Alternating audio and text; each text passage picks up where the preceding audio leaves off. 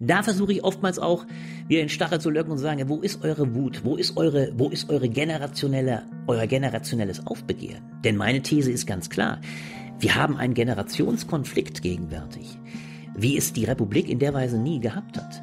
Wenn die neue Generation nicht die großen Fragen stellt, also die äh, Erhaltung der Lebensgrundlagen, wie müssen wir unser Lebensmodell radikal revidieren?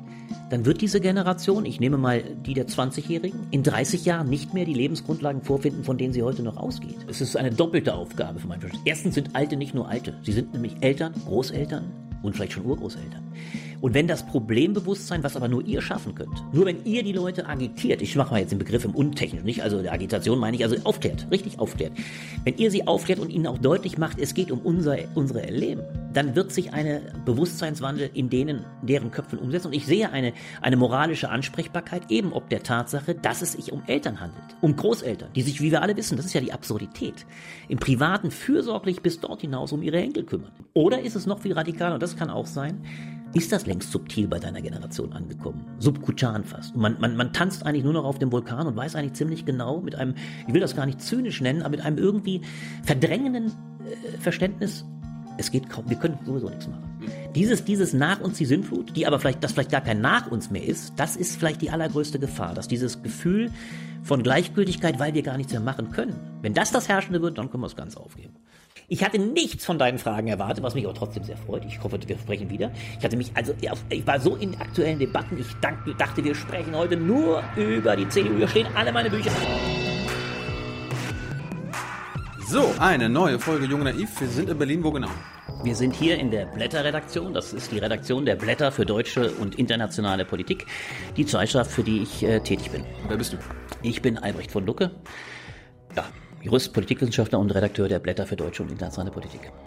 Das heißt, du bist Jurist, aber nicht mal als Jurist tätig? Nein, das war ich sogar nie. Ich habe nach dem zweiten Staatsexamen, äh, nachdem ich auch schon zwischenzeitlich Politikwissenschaften angefangen hatte, gänzlich das Feld geräumt. Äh, habe mich dann immer mehr für Politik interessiert. Das fing äh, nicht zuletzt damit an, dass ich 89, im Oktober 89 nach Berlin kam und die furiosen äh, Monate des Mauerfalls erlebte und dadurch der Sog in die politische Wissenschaft immer größer wurde, weil ich mir einfach fragte, das willst du dir erklären lassen, willst du dir selbst erklären und äh, bisschen vielleicht auch das Moment, du willst da nicht noch einmal so sprachlos an der Seite stehen, sondern das nächste Mal schon auf der Höhe des Geschehens sein. Also das war ein bisschen mit der Grund und äh, so bin ich dann immer mehr in die Politikwissenschaft gedriftet und habe dann äh, später noch mein Diplom gemacht und dann fing ich bei den Blättern sehr bald danach an. Hey Leute, kurz dahin was von mir. Junge Naiv gibt es nur durch eure Unterstützung. Wir sind nicht kommerziell, wir machen keine Werbung, wir sind hier nicht staatlich gefördert, wir bekommen keine Förderprogramme von irgendwem. Es gibt uns nur wegen euch. Und äh, damit das so bleibt, bitten wir euch um finanzielle Unterstützung, zum Beispiel per Überweisung oder PayPal. Und jetzt geht's weiter. Wenn du sagst, du bist in Berlin gekommen, wo kommst du denn her? Komme ursprünglich aus Ingelheim am Rhein. Das ist eine kleine Stadt äh, bei Mainz. Nest 20.000, 25.000 Einwohner. Bekannt vor allem durch einen großen Pharmakonzern, Böhringer Ingelheim. Ähm, ja, schöne Weingegend, die Rotweinstadt genannt. Das ist meine Heimat, wo ich letztlich auch bis zum Abitur gelebt habe. Was wolltest du denn nach dem Abi machen? Wolltest du, einfach, ja. wolltest du Jurist werden? Das ist eine gute Frage. Äh, ich wusste es wirklich genau genommen gar nicht. Wie so viele, die Jura studieren, habe ich gesagt, du machst Jura, hm, weil es ein Fach ist, mit dem du viel anfangen kannst. War danach erst bei der Bundeswehr, bei der Marine, äh, lustigerweise, ja, ja. Nicht verweigert? Das, äh, nein, ich habe nicht verweigert. Äh, das, ähm, dann habe ich anschließend eben gedacht, ich nahm auch an, gut, dir fällt vielleicht noch was Gescheiteres ein, aber ich habe dann mit Jura angefangen, weil ich mir sagte, damit kannst du viel machen. Ich bin immer durchaus äh, streitbar gewesen, diskussionsfreudig, nennen wir es so, und auch immer vielleicht äh, an Gerechtigkeit interessiert. Das heißt, der Anwaltsjob kam mir lange Zeit auch als das vor, was mich dann hätte reizen können. Aber nachdem ich dann mehr und mehr einstieg und auch im Referendariat feststellte, äh, dass mich der rechtliche Disput vielleicht mehr im Politischen interessiert, äh, habe ich dann die Seiten quasi gewechselt, beziehungsweise bin nie juristisch tätig geworden. Warst du schon in der Schule politisch interessiert? Warst du irgendwie Schülersprecher? Nein, nein, nein, ich war das gar nicht in dem Maße. Ich kann gar nicht von mir behaupten, dass ich eigentlich so ein äh, überpolitisierter Mensch gewesen wäre. Ich bin eigentlich, ähm, obwohl es die ja hochturbulenten 80er Jahre waren, eigentlich fast spät politisiert. Das muss ich sagen. Also äh, das waren Debatten der 80er, die man natürlich mitbekam, also im eher philosophischen Erich Fromm haben oder sein. Das ist so die Sozialisation, die grüne Welle, die hat mich natürlich voll erfasst, aber ich bin also von daher, das kann ich zu meiner Person schon sagen, eigentlich eher grün wertkonservativ sozialisiert. Äh, das Linke war auch immer angelegt, ein Stück weit biografisch, ähm, weil speziell vielleicht meine Mutter ein durchaus sehr starkes äh, soziales und äh, Gerechtigkeitsempfinden hatte. Da kommt das auch her. Aber ich war nicht politisch in dem engeren Sinne engagiert. Wurdest du am zu Hause politisiert? Hast du mit deinen Eltern am Abendtisch irgendwie diskutiert oder so? Ja, ich habe natürlich diskutiert. Ich wurde sicher politisiert durch meine Eltern, weil meine Eltern äh, natürlich äh, eine markante Mischung sind. Beides äh, beide Elternteile sind eigentlich keine klassisch westdeutschen äh, Biografien. Meine Familie kommt aus Schlesien, also die väterlicherseits äh, also zwei eigentlich vertriebenen Biografien. Mehr noch die väterliche Seite, weil die mütterliche eigentlich aus dem Westen, Iserlohn, dann äh, nach äh, in den Osten gegangen ist. Aber meine väterliche Seite kommt aus Schlesien und da war eigentlich dann durchaus auch eine sehr stark konservative Seite. Also das ist äh, mein Vater eher konservativ, meine Mutter eben, wie gesagt, sozial engagiert, ökologisch äh, kam dann auch dazu, aber diese Mischung machte dann äh, ja etwas aus. Da war eine Spannung auch da, äh, aber das hat natürlich politisiert. Aber es waren natürlich auch die äh, die 80er Jahre, die dann letztlich äh, den Vater mit seiner konservativen Seite, ich habe noch einen Bruder, der sehr viel mehr politisch engagiert war am Anfang, also eigentlich der der streitigere oder der der engagiertere, äh, der die diese Situation brachte den Vater mit seiner konservativen Seite eher in die unterlegene Position. Das heißt, die die neue, die grüne Seite der 80er Jahre äh, hat da doch sehr stark gewirkt. Kannst du dich an einen bedeutenden Streit mit deinem Vater über Politik erinnern? Du stellst persönliche Fragen, ich bin auf gar nichts eingestellt dieser Art. Ich dachte, wir gehen jetzt gleich in die CDU-Debatten, dass ich hier so, ist, ist, völlig, ist völlig in Ordnung. Aber da muss ich jetzt echt gestehen, äh, derart äh, Persönliches. Ich würde sagen, äh, naja, es spielte eine große Rolle auch die Frage des eigenen Verhaltens des eigenen Standpunkts zur eigenen Geschichte natürlich, nicht? Also es spielte vieles eine Rolle, wie, wie steht man zur eigenen äh, Tradition? Das war natürlich schon von einer gewissen Bedeutung. Ähm, aber ich kann mich an eine Sache allerdings noch sehr erinnern. Das hatte eine sehr persönliche Komponente. Das war interessant, äh, weil wir auch durchaus eine starke Beziehung zu Schleswig-Holstein hatten. Äh, und was wahnsinnig einschlug damals, das weiß ich noch, das war Barschel. Das war der Tod von Barschel. Das Ehrenwort äh, und dann anschließend der Tod, Selbstmord, Mord, die großen Debatten. Und das schlug auch sehr ein bei äh, Konservativen, die natürlich fragten, wie kann das sein, äh, die Verwicklung und dann auch das Lügengebilde, was Barschel aufgebaut. Das war eine Sache, über die man sehr diskutierte. Aber im weitesten Sinne äh, würde ich sagen, äh, mein Bruder würde sich wahrscheinlich wesentlich mehr äh, Debatten politischer Art interessieren. Ich kann gar nicht so äh, behaupten, dass wir ständig in Kontroversen zu Hause gewesen wären. Erinnerst du dich noch, wen du bei der allerersten Wahl, du wählen durftest, gewählt hast? Das weiß ich wohl sehr genau, aber jetzt muss ich trotzdem noch mal überlegen. Ich bin ja Jahrgang 67. Meine erste Wahl muss von daher ja die äh, 83er Wahl, da war ich zu jung, da war ich 16. Und dementsprechend war es die äh, dann ja 87er Wahl und da habe ich dann die Grünen gewählt. Aber äh, ich habe das ehrlich gesagt, weil ich lange Zeit äh, Grün gewählt habe, äh, gar nicht mehr so für mich jetzt äh, rekapituliert, weil ich, wie gesagt, dieser grüne Welle, ich kann mich sogar noch ziemlich genau, wo ich jetzt drüber nachdenke, erinnern an das Buch, was mich politisiert hat. Ganz ironisch. Das ist nämlich erstaunlicherweise ein eher unpolitisches Buch, also nicht klassischerweise im Links-Rechts-Kanon angelegt. Das war Heumer von Dittfurt. Heumer von Dittfurt, so lasst uns in ein Apfelbäumchen pflanzen. Ich weiß nicht, sagt ihr das wahrscheinlich gar nichts mehr? Ne? Ja, das war so ein interessanterweise einer derer, die aus dem konservativen Spektrum für die Grünen sehr bedeutsam wurden. Ein anderer war Herbert Gruhl, ähm, Gruhl war selber CDU-Abgeordneter, war der erste Grünen-Abgeordnete, der aber interessanterweise aus den Reihen der CDU stammte. Der hat nämlich seine Partei verlassen, die CDU, und war dann der erste grüne Abgeordnete im Parlament. Und äh, Dittfurt, ein Konservativer, ähm, interessanterweise in Diensten äh, von äh, Böhringer Manner, einem großen Industriekonzern, Chemiekonzern, der hat dieses Buch geschrieben, so lasst uns denn ein Apfelbäumchen pflanzen, es ist soweit. Das war so etwas wie ein, ein, ein echter Einschnitt, weil man realisierte, äh, die Grenzen äh, der natürlichen Lebensgrundlagen, die Grenzen der Schöpfung, die Bedrohung der Schöpfung, das war dann sehr präsent und das weiß ich noch, das, das schlug auch in konservativen Kreisen ungemein ein. Und Tschernobyl und so?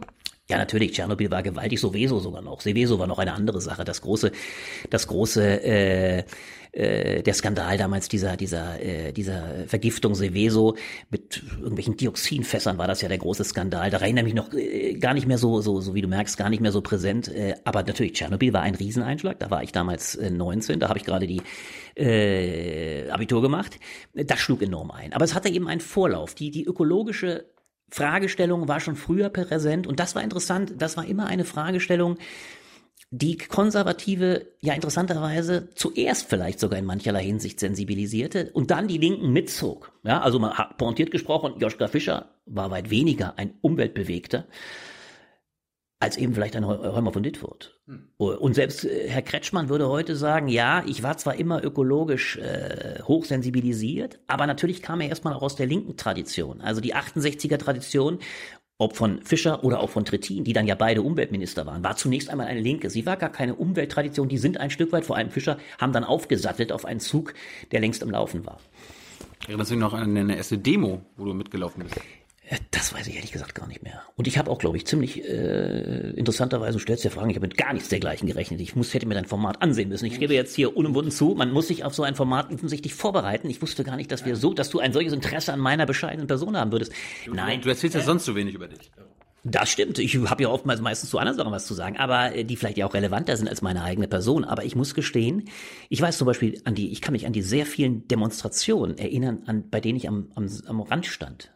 Äh, in Berlin, als ich nach Berlin kam, wurde ja permanent demonstriert. Ich bin zum Beispiel nur als Beispiel, ich, es war natürlich ein großes Thema, äh, Wackersdorf auf der einen Seite, aber was bei uns sehr viel näher lag, war die Startbahn West. Ich bin aber nie hingefahren. Die Startbahn West war auch ein Phänomen, wo viele, da war ja die klassische Mischung dann eben von linker und und und und und und ökologischer äh, Konfliktebene. Beide trafen gewissermaßen zusammen und da war ich auch schon da eher ein ein Beobachter und äh, der sich das aus der Entfernung anguckte. Es war für uns ziemlich äh, nah dran, weil dramatischerweise die beiden Schüsse mit Toten an der Startbahn wärst. Du wirst dich auch daran wahrscheinlich nicht erinnern. Es gab zwei Todesfälle. Es wurden zwei Polizisten, glaube ich, sogar erschossen.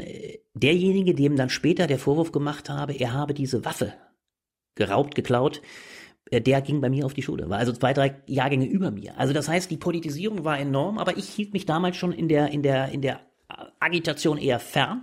Und in Berlin, das sei dann gesagt, da waren ja ständig Demonstrationen. Ich weiß noch genau, auf dem Kudamm, unentwegt. Und ich sehe mich oft an der Seite, heute noch, wenn ich drüber nachdenke, wo du es jetzt hervorrufst, ich sehe mich da und guckte mir oftmals eher nur an, wer da alles lang marschiert. Also ich bin kein großer Demonstrant gewesen. Hatte ich die 68er-Generation in irgendeiner Weise persönlich damals irgendwie noch betroffen? Ja, das ist ja eine spannende Frage, weil ich, du spielst darauf an, später dann viel zu 68 geschrieben und auch hm, gelesen, gearbeitet und äh, ja, geschrieben habe. Die 68er haben wir natürlich in der Schule voll erwischt. Also mein Deutschlehrer, der hoch engagiert war, der war vielleicht das für mich prominenteste 68er Phänomen, aber noch ein Lehrer, der übrigens sehr, sehr äh, sozial, weil wir hatten eigentlich keine, ich würde mal sagen, jedenfalls in meinem näheren Umfeld, keine klassischen, klassenkämpferischen 68er. Also das typische äh, Latzhosenphänomen beispielsweise, 68er ist dieser Art, das habe ich in meinem Umfeld auch in der Schule gar nicht so erlebt. Aber der Deutschlehrer war ein Typus, der hoch engagiert war, aber ich bedauerte es im Nachhinein fast, obwohl ich in Deutsch sehr, sehr gut und engagiert, engagiert war ich gerade nicht, aber ich war äh, nicht schlecht. Aber er prallte an unserer Ignoranz sehr ab. Ich war keiner derer, die sich also in der Schule schon gewaltig hätten hervortun wollen. Ich habe ein bisschen Theater gespielt in einer anderen Gruppe.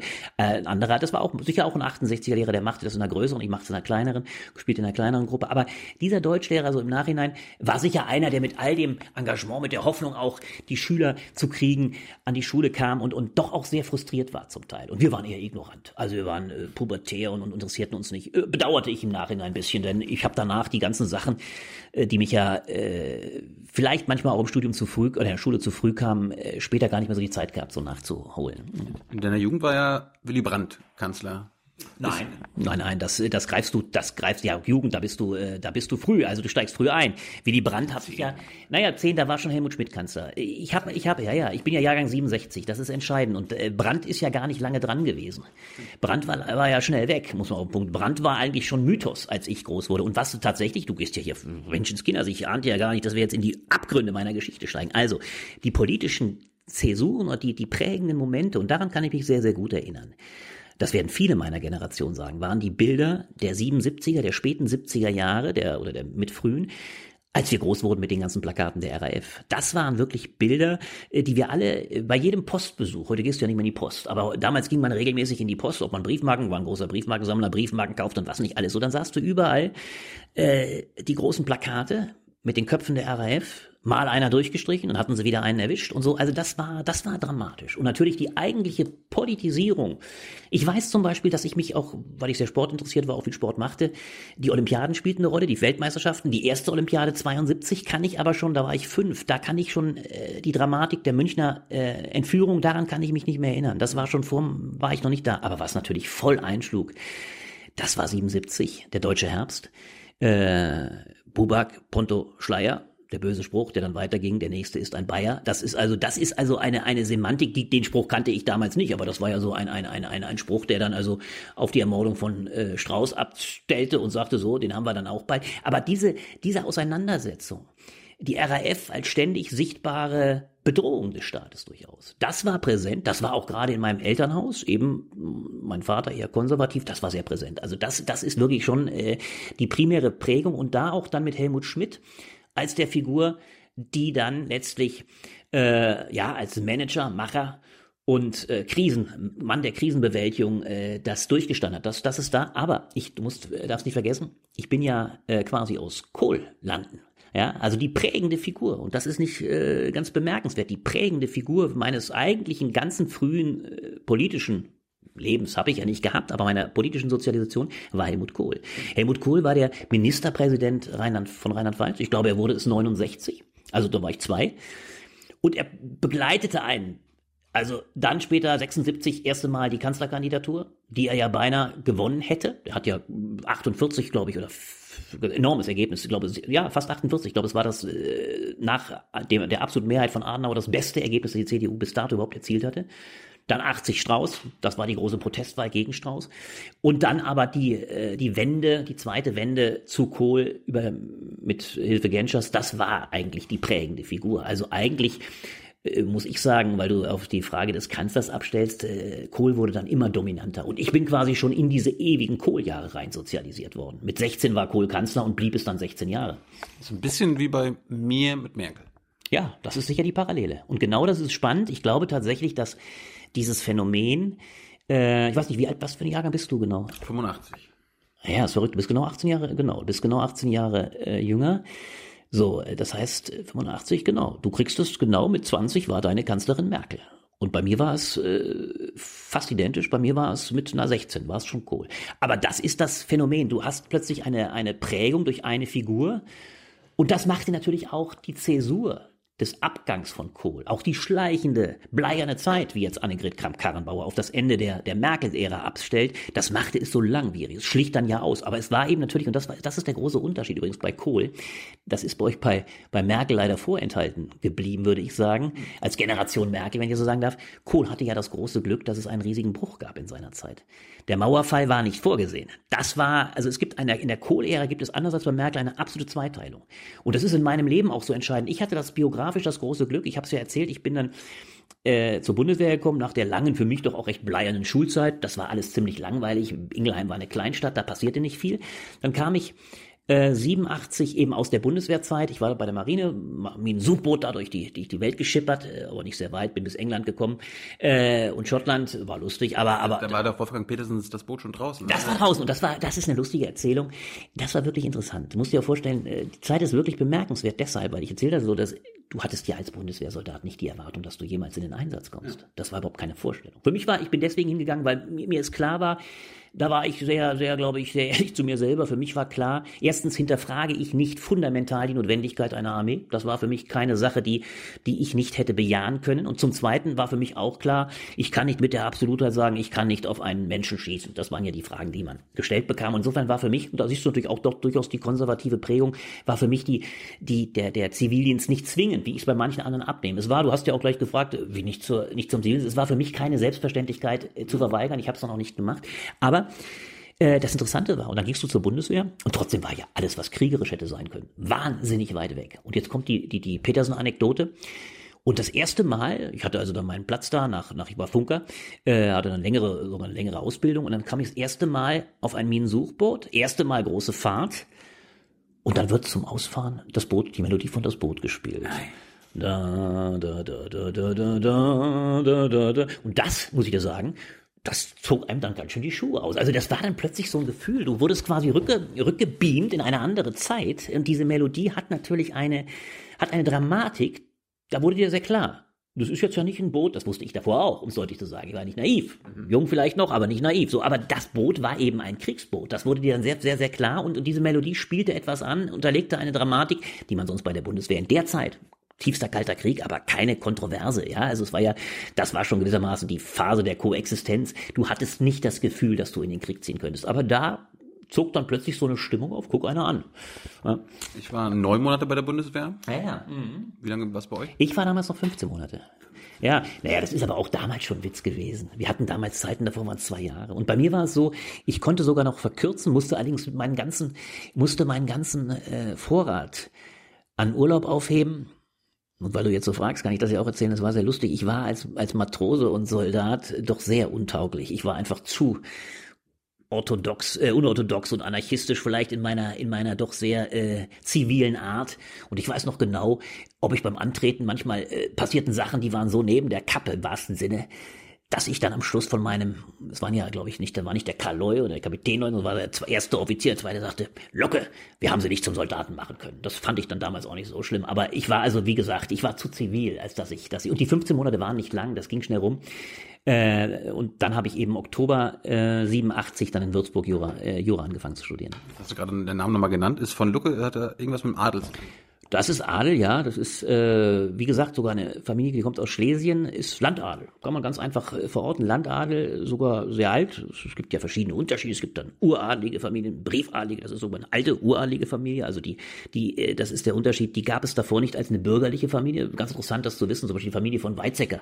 Sehr bedeutend und sehr wichtig ja in der politischen Geschichte. Aber sie ist eine spät geadelte Familie. Die ist eine Briefadelige. Und es gibt die Uradeligen, die kennt man dann eigentlich nur als äh, irgendwie bereits als adelig. Das ist der Unterschied. Aber egal, deswegen die Familie ist, ist alt und ist dort im Grenzgebiet Polnisch-Schlesien, also polnisch-deutschen Grenzgebiet immer angesiedelt gewesen und war aber eine letztlich ziemlich äh, klassische landadlige Familie, Gutsbesitz, Gutshaus, aber ohne eine jetzt sensationelle äh, historische Bedeutung. Jenseits der Tatsache, dass da irgendwelche immer wieder Offiziere dabei waren, die, die natürlich, aber es war keine, keine wirklich bedeutende Familie interessanterweise, da gebe ich jetzt mal an, weil du es bist, äh, der einzige Interessante in meiner Familie ist ein Bürgerlicher. Das ist eine große Figur, weil die andere Seite, es gab dann auch bürgerlich, das ist Albrecht Daniel Theer. Das ist der Erfinder der modernen Landwirtschaft, aber das ist ein anderes Gespräch. Der ist lustigerweise ein Ur-Ur-Ur-Urgroßvater. Der, der hat hier interessanterweise die, die landwirtschaftliche Fakultät an der Humboldt-Uni mit aufgebaut und äh, ist in der Gründungszeit ein wichtiger, großer Denker gewesen, weil, was man heute ja vergisst, damals die Frage der Ernährung der Bevölkerung so zentral war, dass dieser Mann, der früher Mediziner war, dann entschied, ich muss Landwirtschaft machen. Dann holte er die ganzen Erkenntnisse der englischen Landwirtschaft rüber,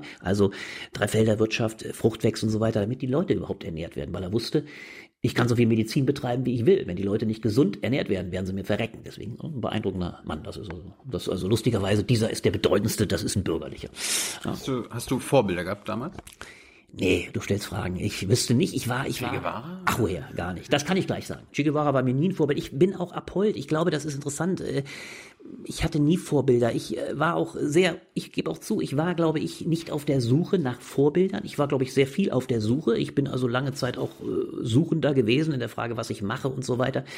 Aber ähm, ich glaube, ich war zu skeptisch gegenüber Autoritäten einerseits, obwohl ich eine, eine, eine, eine große Anerkennung gegenüber Autoritäten Autorität habe. Also ich finde Autorität auch wichtig. Aber Autoritäten als Personen waren mir vielleicht immer schon auch ein Stück weit suspekt. Dafür habe ich vielleicht dann doch einen zu kritischen, beobachtenden Blick gehabt. Also echte Vorbilder gar nicht.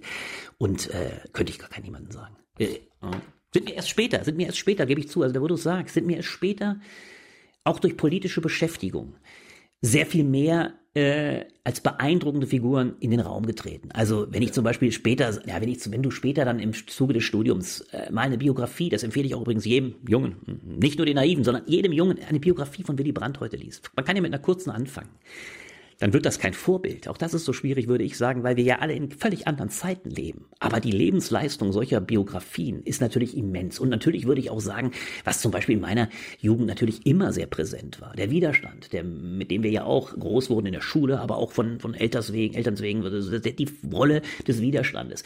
Das waren nie Vorbilder in dem Sinne für mich, weil ich die den Mut so bewundernswert fand, dass auch immer eine große Distanz da war. Also die Vorstellung, man eifert dem nach, äh, habe ich immer für, glaube ich, äh, immer sehr vermessen äh, gehalten. Aber das waren natürlich bewundernswerte Biografien. Das ist, das gab es, klar. Mhm. Wo du gerade Willy Brandt ansprichst, ich erinnere mich, ich habe mich mit ihm befasst mhm.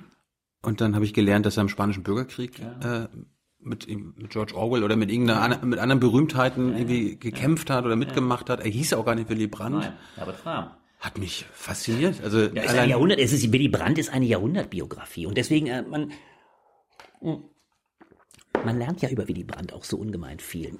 Also Willy Brandt, der dann die SPD verlässt, das ist ja eine hochinteressante Biografie allein schon. Also über die Kritik am, am Kurs der SPD in den in den 20er, 30er Jahren.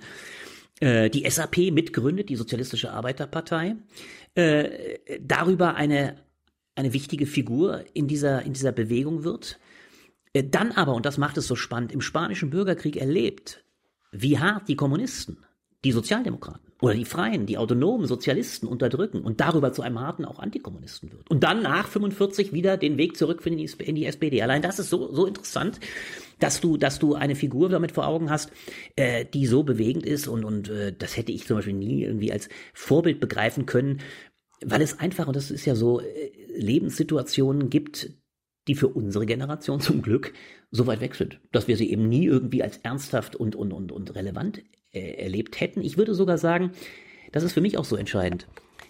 Noch 89, als die Mauer fiel, die Vorstellung, dass damit die Demokratie beispielsweise nie mehr in Frage gestellt sein würde, hat einen natürlich zu solchen Figuren wie Brandt oder anderen nur ein ehrfurchtsvolles Verhältnis haben lassen, weil diese Menschen tatsächlich das alles erlebt haben. Die haben tatsächlich Diktaturerfahrung, die haben Flucht, Vertreibung, die haben also wirklich eine, eine, eine, einen Kampf für Demokratie erlebt, der unserer Generation zum Glück, ich würde sogar sagen noch immer, vorenthalten bleibt im positiven Sinne, auch wenn wir heute, und das macht es so dramatisch, wieder einer Krise der Demokratie ausgesetzt sind, die wir vielleicht in den Dimensionen erahnen, aber die trotzdem weit weg ist zwischen von dem, was Brandt mit all seinen Erlebnissen der Flucht und so weiter äh, durchmachen musste. Also hast du gerade Autoritäten angesprochen? Bist du eine Autorität? Nein, finde mich als keine Autorität, bin das auch nicht, ganz und gar nicht. Ich äh, bin ein Publizist, der das große Glück hat, äh, seit jetzt mittlerweile bei 20 Jahren, auch dem Blatt, in dem ich schreibe, den Blättern für deutsche internationale Politik geschuldet, äh, eine gewisse Stimme vielleicht zu sein. Äh, das ist ein großes Glück. Ich empfinde das als ein absolutes Privileg, dass ich glaube, von manchen Leuten zur Kenntnis genommen werde, dass Leute meine Sachen, meine Äußerungen interessant finden und äh, ich das Glück höre, habe, dass ich ein, ein, gewisses Gehör finde. Aber ich bin keine Autorität. So empfinde ich mich nicht und äh, glaube auch nicht, dass ich diesen Charakter in der Bevölkerung habe. Wie bist du denn zum Journalismus gekommen?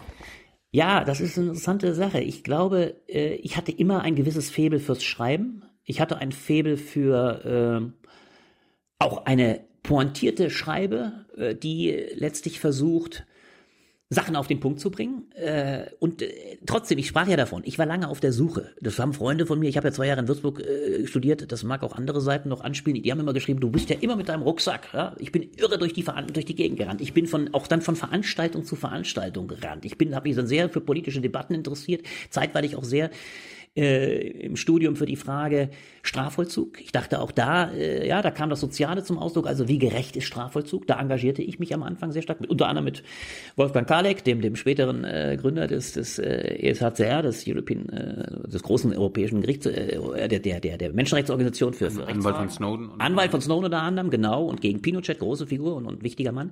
Äh, und wir kennen uns gut und haben damals, er war ein paar Jahre älter und ich kam dann auch in seine Gruppe hier in Berlin, äh, oder in eine, eine Gruppe, die sich mit der Frage Frage, wie gerecht ist Strafvollzug? Wie können wir sozial den Menschen eine bessere äh, Situation schaffen? Das war, das war also ein, ein Moment und da ging das los, auch mit, mit, weil da dachte ich noch, dann werde ich Anwalt und werde das also auch beruflich zum Thema machen. Aber immer mehr kam diese politische, der politische Zug. Und darüber fing das Politikstudium an. Und im Politikstudium, manchmal sind es gerade in meinem Leben ungeheure Zufälle. In meinem Politikstudium kam für mich dann sehr stark diese Generationsfrage in den Raum. Du hast das ja angespielt, also äh, Ära Kohl, meine Ära äh, Merkel, die deine, aber bei mir war, und das hat, das ist, glaube ich, wirklich eine Kontinuitätslinie, die Generationsfrage, die Auseinandersetzung auch nicht mit dem Vater oder mit der Vätergeneration, aber in dem Fall auch mit den 68ern, als einer Generation, an der man sich reibt, die kam sehr stark in meinen äh, Horizont Und da ich am OSI, ich ging ja dann ans Otto-Syr-Institut, das Kaderschmiede äh, der 68er und, und, und, also das war der Hort der, der alten äh, Streiter um 68. Dort habe ich mich dann sehr in den Seminaren rumgetrieben und dort kam ich dann sehr in Debatten und in die Auseinandersetzung um diese Generation. Und daraus erwuchs, manchmal ist es wirklich, das Leben kann skurril sein, erwuchs meine Diplomarbeit, die so dürftig war, das gebe ich unumwunden zu, analytisch, ganz, ganz, war schon, so, die war so journalistisch geschrieben, dass mein damaliger Professor, ich hatte zwei natürlich, logischerweise, einer, bei dem ich sehr viel machte, äh, Arnhem Neuses, sehr, sehr kluger Mann, ein, ein, ein, ein, in gewisser Weise ein Renegat, würde er wahrscheinlich anders beschreiben, aber ich sage, es eine lange Zeit Marxist, dann aber großer Lumanianer geworden, also äh, von der einen, kann man sagen, Systemtheorie des Marxismus, einer Evolutionstheorie, einer, einer Geschichtsphilosophie zum Systemtheoretiker Luhmann mutiert, bei dem ich aber sehr viel gelernt habe, auch über Konservativ, über viele Strömungen, Konservatismus, vieles, vieles andere. Karl Schmidt, wie sehr angeeignet, aber auch bei Herfried Münkler, aber auch schon im Studium, interessanterweise in, in, in, Würzburg bei Herrn Hofmann, äh, dem, dem, dem ersten Schmidt-Biografen. Dann bin ich aber über diese Auseinandersetzung mit Neusüß, aber einem anderen, Wolf-Dieter Nahr, sehr, sehr wichtiger, auch 68, damals eigentlich schon Assistent, leider mittlerweile sehr krank. Bei denen schrieb ich dann meine Abschlussarbeit. Und Nahr schrieb zu meiner Arbeit, das ist ja also ausgesprochen interessant, feuilletonistisch sehr anregend, aber wissenschaftlichen Ansprüchen genügt es nur bedingt. So. Mir war aber immer klar, in die Wissenschaft will ich sowieso nicht. Aber diese, diese, diese Aussage, dass ich, und ich habe über die Generationsgenese geschrieben, ich habe geschrieben, wie ist die 68er Generation entstanden?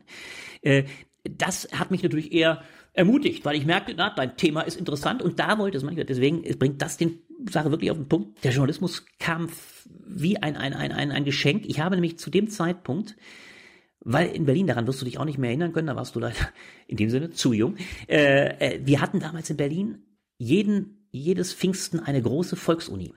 Das ist eine Riesensache gewesen. Es war ein Volk von 68. Wolfried Zaug, eine wichtige Figur, der hat das Argument rausgegeben, eine wichtige Zeitschrift damals. Der machte an Pfingsten mit einer ungeheurem Engagement eine große Pfingstuni, Volksuni nannte sich das. Drei Tage lang, von Freitag, Samstag, Sonntag, mit hunderten von Veranstaltungen. Diskussionen, Debatten, Reden. Und bei dieser Veranstaltung trafen sich nicht nur die Redner, sondern auch die verschiedenen Verlage. Und da gab es damals noch wesentlich mehr. Und einer dieser Verlage waren die Blätter. Und ich lernte dort, man ging dahin, holte sich alle Hefte, nahm das alles mit, was man also lesen wollte und dann so. Und ich kam mit dem sehr netten Kollegen, damals Christoph Wagner, ein Freund mittlerweile, ins Gespräch und er sagte, Mensch, ich erzählte ihm von meiner Arbeit, schick mir doch mal deine Arbeit zu. Und da schickte ich ihm meine Arbeit zu, diesen besagten äh, Diplomarbeit über 68. Und weil es der Zufall wollte, dass genau in diesem Monat, nämlich dem September 98, heute fast auf den Tag vor 20 Jahren, diese der Sturz der 68er, äh, beziehungsweise der Sturz der Generation Kohl stattfand und die 68er an die Macht kamen, kam, habe ich genau quasi den Aufmacher dieses Heftes dann bestreiten können. Das dann genau heute wirklich tatsächlich vor 20 Jahren, nämlich im November 98 meinen ersten Text in den Blättern abgab. Und so bin ich zu den Blättern gekommen und bin dort geblieben bis heute, weil ich dann über den Korrespondenten zum Redakteur später wurde. Also es ist bei meinem Leben ein, ein irrer Zufall gewesen, dass ich diesen Weg in den Journalismus finden konnte, durfte und dort auch diesen Platz gefunden habe, den ich jetzt ausfülle und der mir ungemein Freude bereitet. Bist du mittlerweile Chef hier? Nein, nein, wir haben keine Chefs. Das ist immer ganz wichtig, das zu sagen. Wir sind alle gleichrangig. Wir sind eine kleine Redaktion von fünf Leuten. Wir sind äh, ein Team und das macht die, die Blätter auch so speziell und, und besonders. Äh, und zwar äh, fünf Redakteure, davon eine unsere Geschäftsführerin, die auch äh, das Feld des Finanziellen abdeckt. Aber wir anderen, alle Redakteure, der eine macht sehr viel mehr Marketing beispielsweise, auch fürs Internet zuständig. Also das ist Daniel Leisegang, meine Kollegin Annette, Mengel macht die, die Geschäftsführung. Dann haben wir noch Steffen Vogel und Anne-Britt Abs. Und wir, wir, wir drei machen im Wesentlichen auch primär redaktionelles. Äh, aber das machen wir alle. Wir bestimmen unter die Texte, wir bestimmen, also die Themen, wir, wir, wir machen alles. Das, das Heft wird wirklich in Eigenregie gemacht. Du brauchst keine Autorität, einen Chefredakteur. Nein, das braucht es bei uns in dem Sinne, jetzt habe ich deine Tasse, siehst du mal, äh, nein, das, das braucht es bei uns äh, in dem Sinne nicht. Wir haben, jeder hat seine Aufgabe. Es gibt ja unterschiedliche Bereiche. Ich bin zum Beispiel sehr viel mehr natürlich für das äh, Öffentliche, für den, für den, für den, für den äh, Außenauftritt verantwortlich. Aber die Blätter werden in Gemeinsamkeit äh, auch dann bis von, von der Pik, äh, Wiege bis zur Bahre fast gemacht. Also wir kriegen Texte, wir fragen welche an. Natürlich ist es unterschiedlich, wie sich der jeweils Einzelne einbringt. Das steht fest. Aber äh, es ist ein völlig äh, gleichberechtigtes Team. Wir sind auch, und das macht uns so besonders, wir sind in Eigenregie. Wir entscheiden auch völlig autonom. Wir sind also letztlich wirtschaftlich völlig unabhängig. Und das ist das große Glück. Ich habe die Blätter dann ja, das ist der Hintergrund gut, da, da äh, zeitlich bin ich mit der Kollegin Mengel, haben wir den, die Blätter nach Berlin geholt. Das war ein Generationswechsel, der stattgefunden hat. Die Blätter sind jetzt über 60 Jahre alt.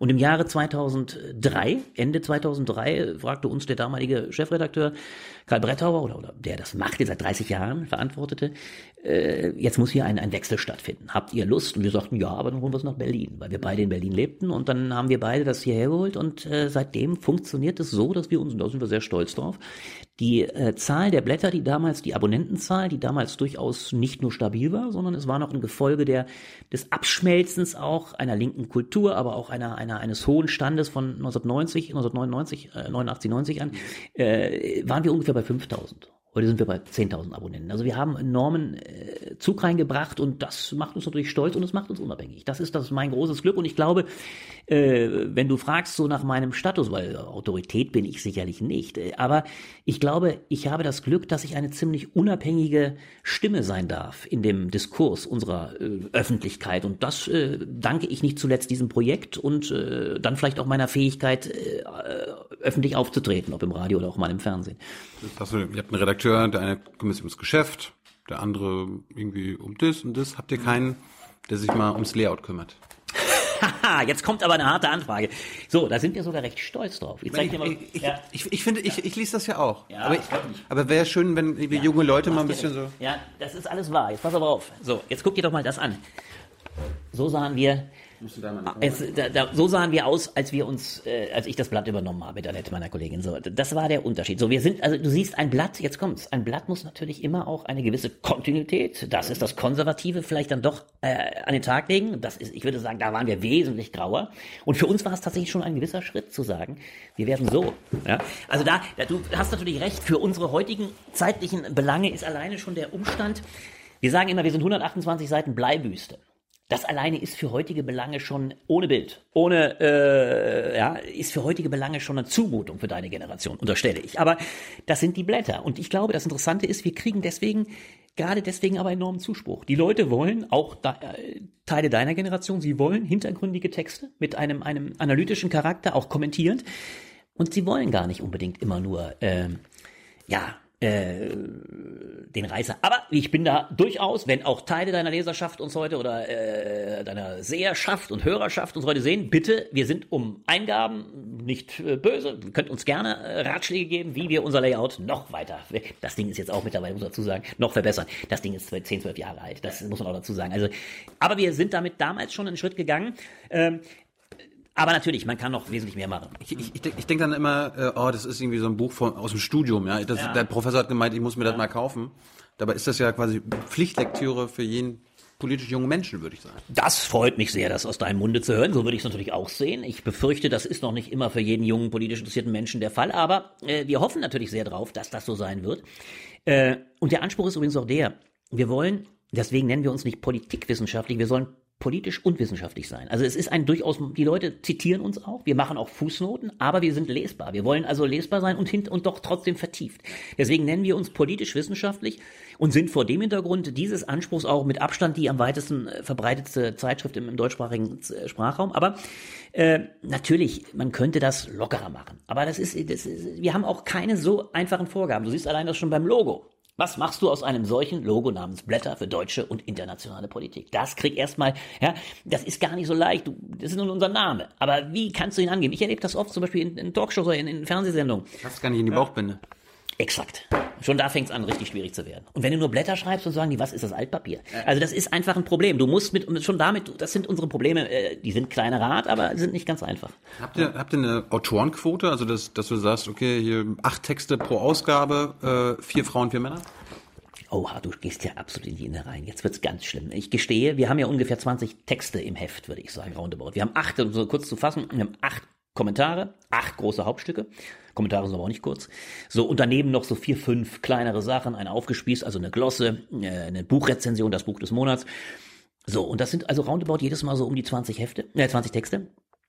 Und ich würde sagen, das werden vielleicht meine Kolleginnen und Kollegen noch genauer sagen, ich würde sagen, wir kommen nie an die 50 Prozent, das muss ich zugeben. Aber äh, ich meine, wir kommen zwischen 30 bis 40 Frauenquote. Und es ist ein Riesenproblem, wir hören das immer wieder. Man muss Frauen regelrecht auffordern, das ist das alte Problem. Männer schreiben von sich heraus, haben den äh, Gestus auch, es kommt an und Frauen muss man fragen. Das ist ein, ein, ein Dilemma und das ist schade. Äh, bloß sage ich da immer ganz ehrlich, äh, kriegt dafür manchmal auch Sänge, ich sage, äh, ich kann mich nur bedingt immer nachfragend orientieren, wenn ich Texte bekomme und auch sehe, sie sind stark.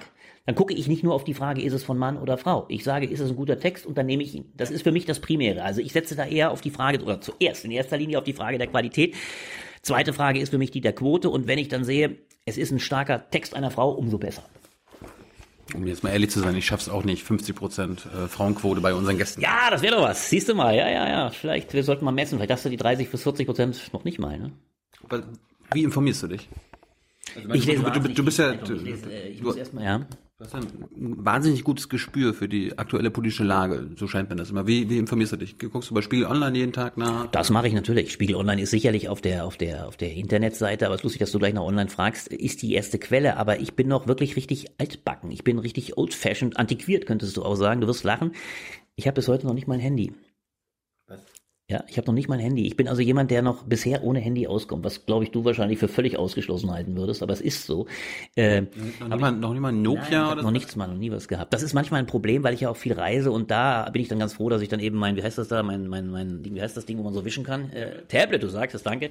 Das kann man auch als Telefon benutzen, wenn man will. Das geht wohl auch, ja, habe ich aber nie gemacht. So, das habe ich immer, das habe ich dabei, genau. Also ich kann den Leuten, und das ist der Punkt, ich kann den Leuten immer sehr gut natürlich sagen, so mit per Mail, ihr Vortrag mache ich und komme und bin rechtzeitig, aber es ist wirklich ein, da siehst du, wie, wie antiquiert ich bin. Also das, ich bin nicht derjenige, der morgens, ich gucke da immer mit Amüsement in die Leute, die, der, der schon alles runterscrollt, wie deine Generation. Ich bin am Morgens, kriege ich alle meine Zeitungen quasi nach Hause. Ich bin da auch der, der, der Zeitungsfresser in der Redaktion. Also das ist, da habe ich, äh, weil die anderen sind zum Teil auch eine andere Generation. Ich bin schon der Älteste in dieser Truppe. Da machen auch ein paar Jahre ja eine Menge aus. Ja, also ich bin knapp zehn Jahre älter. Äh, und ich bin derjenige, der also morgens seine fünf Zeitungen zu Hause liest. Und die kriege ich noch richtig wie sagt es, wie heißt es, das sind die Holzmedien, die habe ich noch zu Hause. Also FAZ, ja, FAZ Welt, äh, Süddeutsche, äh, Taz äh, und die Bild. Das sind die Zeitungen, die ich zu Hause Mainstream. Ja, das ist wahr. Bloß es gibt ja natürlich die anderen Sachen, die ich so kriegen kann, die kriege ich auch. Ich kriege hier die Monatszeitung, kriege ich hier nach Hause. Ich habe nicht das ND beispielsweise, aber das lese ich hier ab und zu noch in der Redaktion. Ich habe auch die Frankfurter Rundschau, die habe ich hier. Es gibt so ein paar Zeitungen, die kommen hierher, die habe ich nicht zu Hause. Da würde ich dann gar nicht mehr davon zu Hause wegkommen. Also mir reichen die fünf erstmal, die ich zu Hause habe. Dann habe ich noch einen Rest hier. Äh, das lese ich dann auch, äh, wie es mich interessiert. Äh, aber die anderen habe ich, da habe ich den großen Luxus und da ich sehr früh aufstehe, meistens schon um sechs oder was, dann habe ich dann habe ich morgens meine zwei, drei Stunden Zeit, dann kann ich meine Zeitung durchlesen. Das ist immer sehr, sehr luxuriös. Ich lese am liebsten die Le Monde Diplomatique. Das ist die einzige Zeitung, die ich noch abonniert habe. Ja, die ist ja sehr gut, aber die ist natürlich etwas, äh, das ist wahrscheinlich mit die wichtigste Zeitschrift, die neben uns quasi als, als Monatsmagazin erscheint. Sie kommt ja monatlich. Das heißt, das nehme ich natürlich auch sehr zur Kenntnis. Sie haben zum Glück ein bisschen einen anderen Ansatz, deswegen sind wir gar keine Konkurrenz. Die Bilder, haben die. Bilder, sehr viel schöner, genau, die sind sehr viel schöner und ansprechender. Ist interessanterweise aber auch viel, äh, haben es auch leichter, sind natürlich eine Beilage zunächst mal, primär der Taz, sind aber auch natürlich eigenständig am Markt und haben natürlich ein ganz anderes äh, Outfit. Du hast völlig recht. Und sie sind auch da dadurch anders, was wir gar nicht so haben. Sie haben zum Teil eine Reportagestilartige Sachen, die also auch manchmal ins Detailliertere gehen als wir. Also insofern äh, schätze ich die auch sehr, schätze ich sehr, aber sie sind wiederum dann für uns nicht immer die Referenz. Also ich gucke mir dann, ich bin tatsächlich auch, das merke ich sehr und das macht vielleicht mich auch als Typus aus.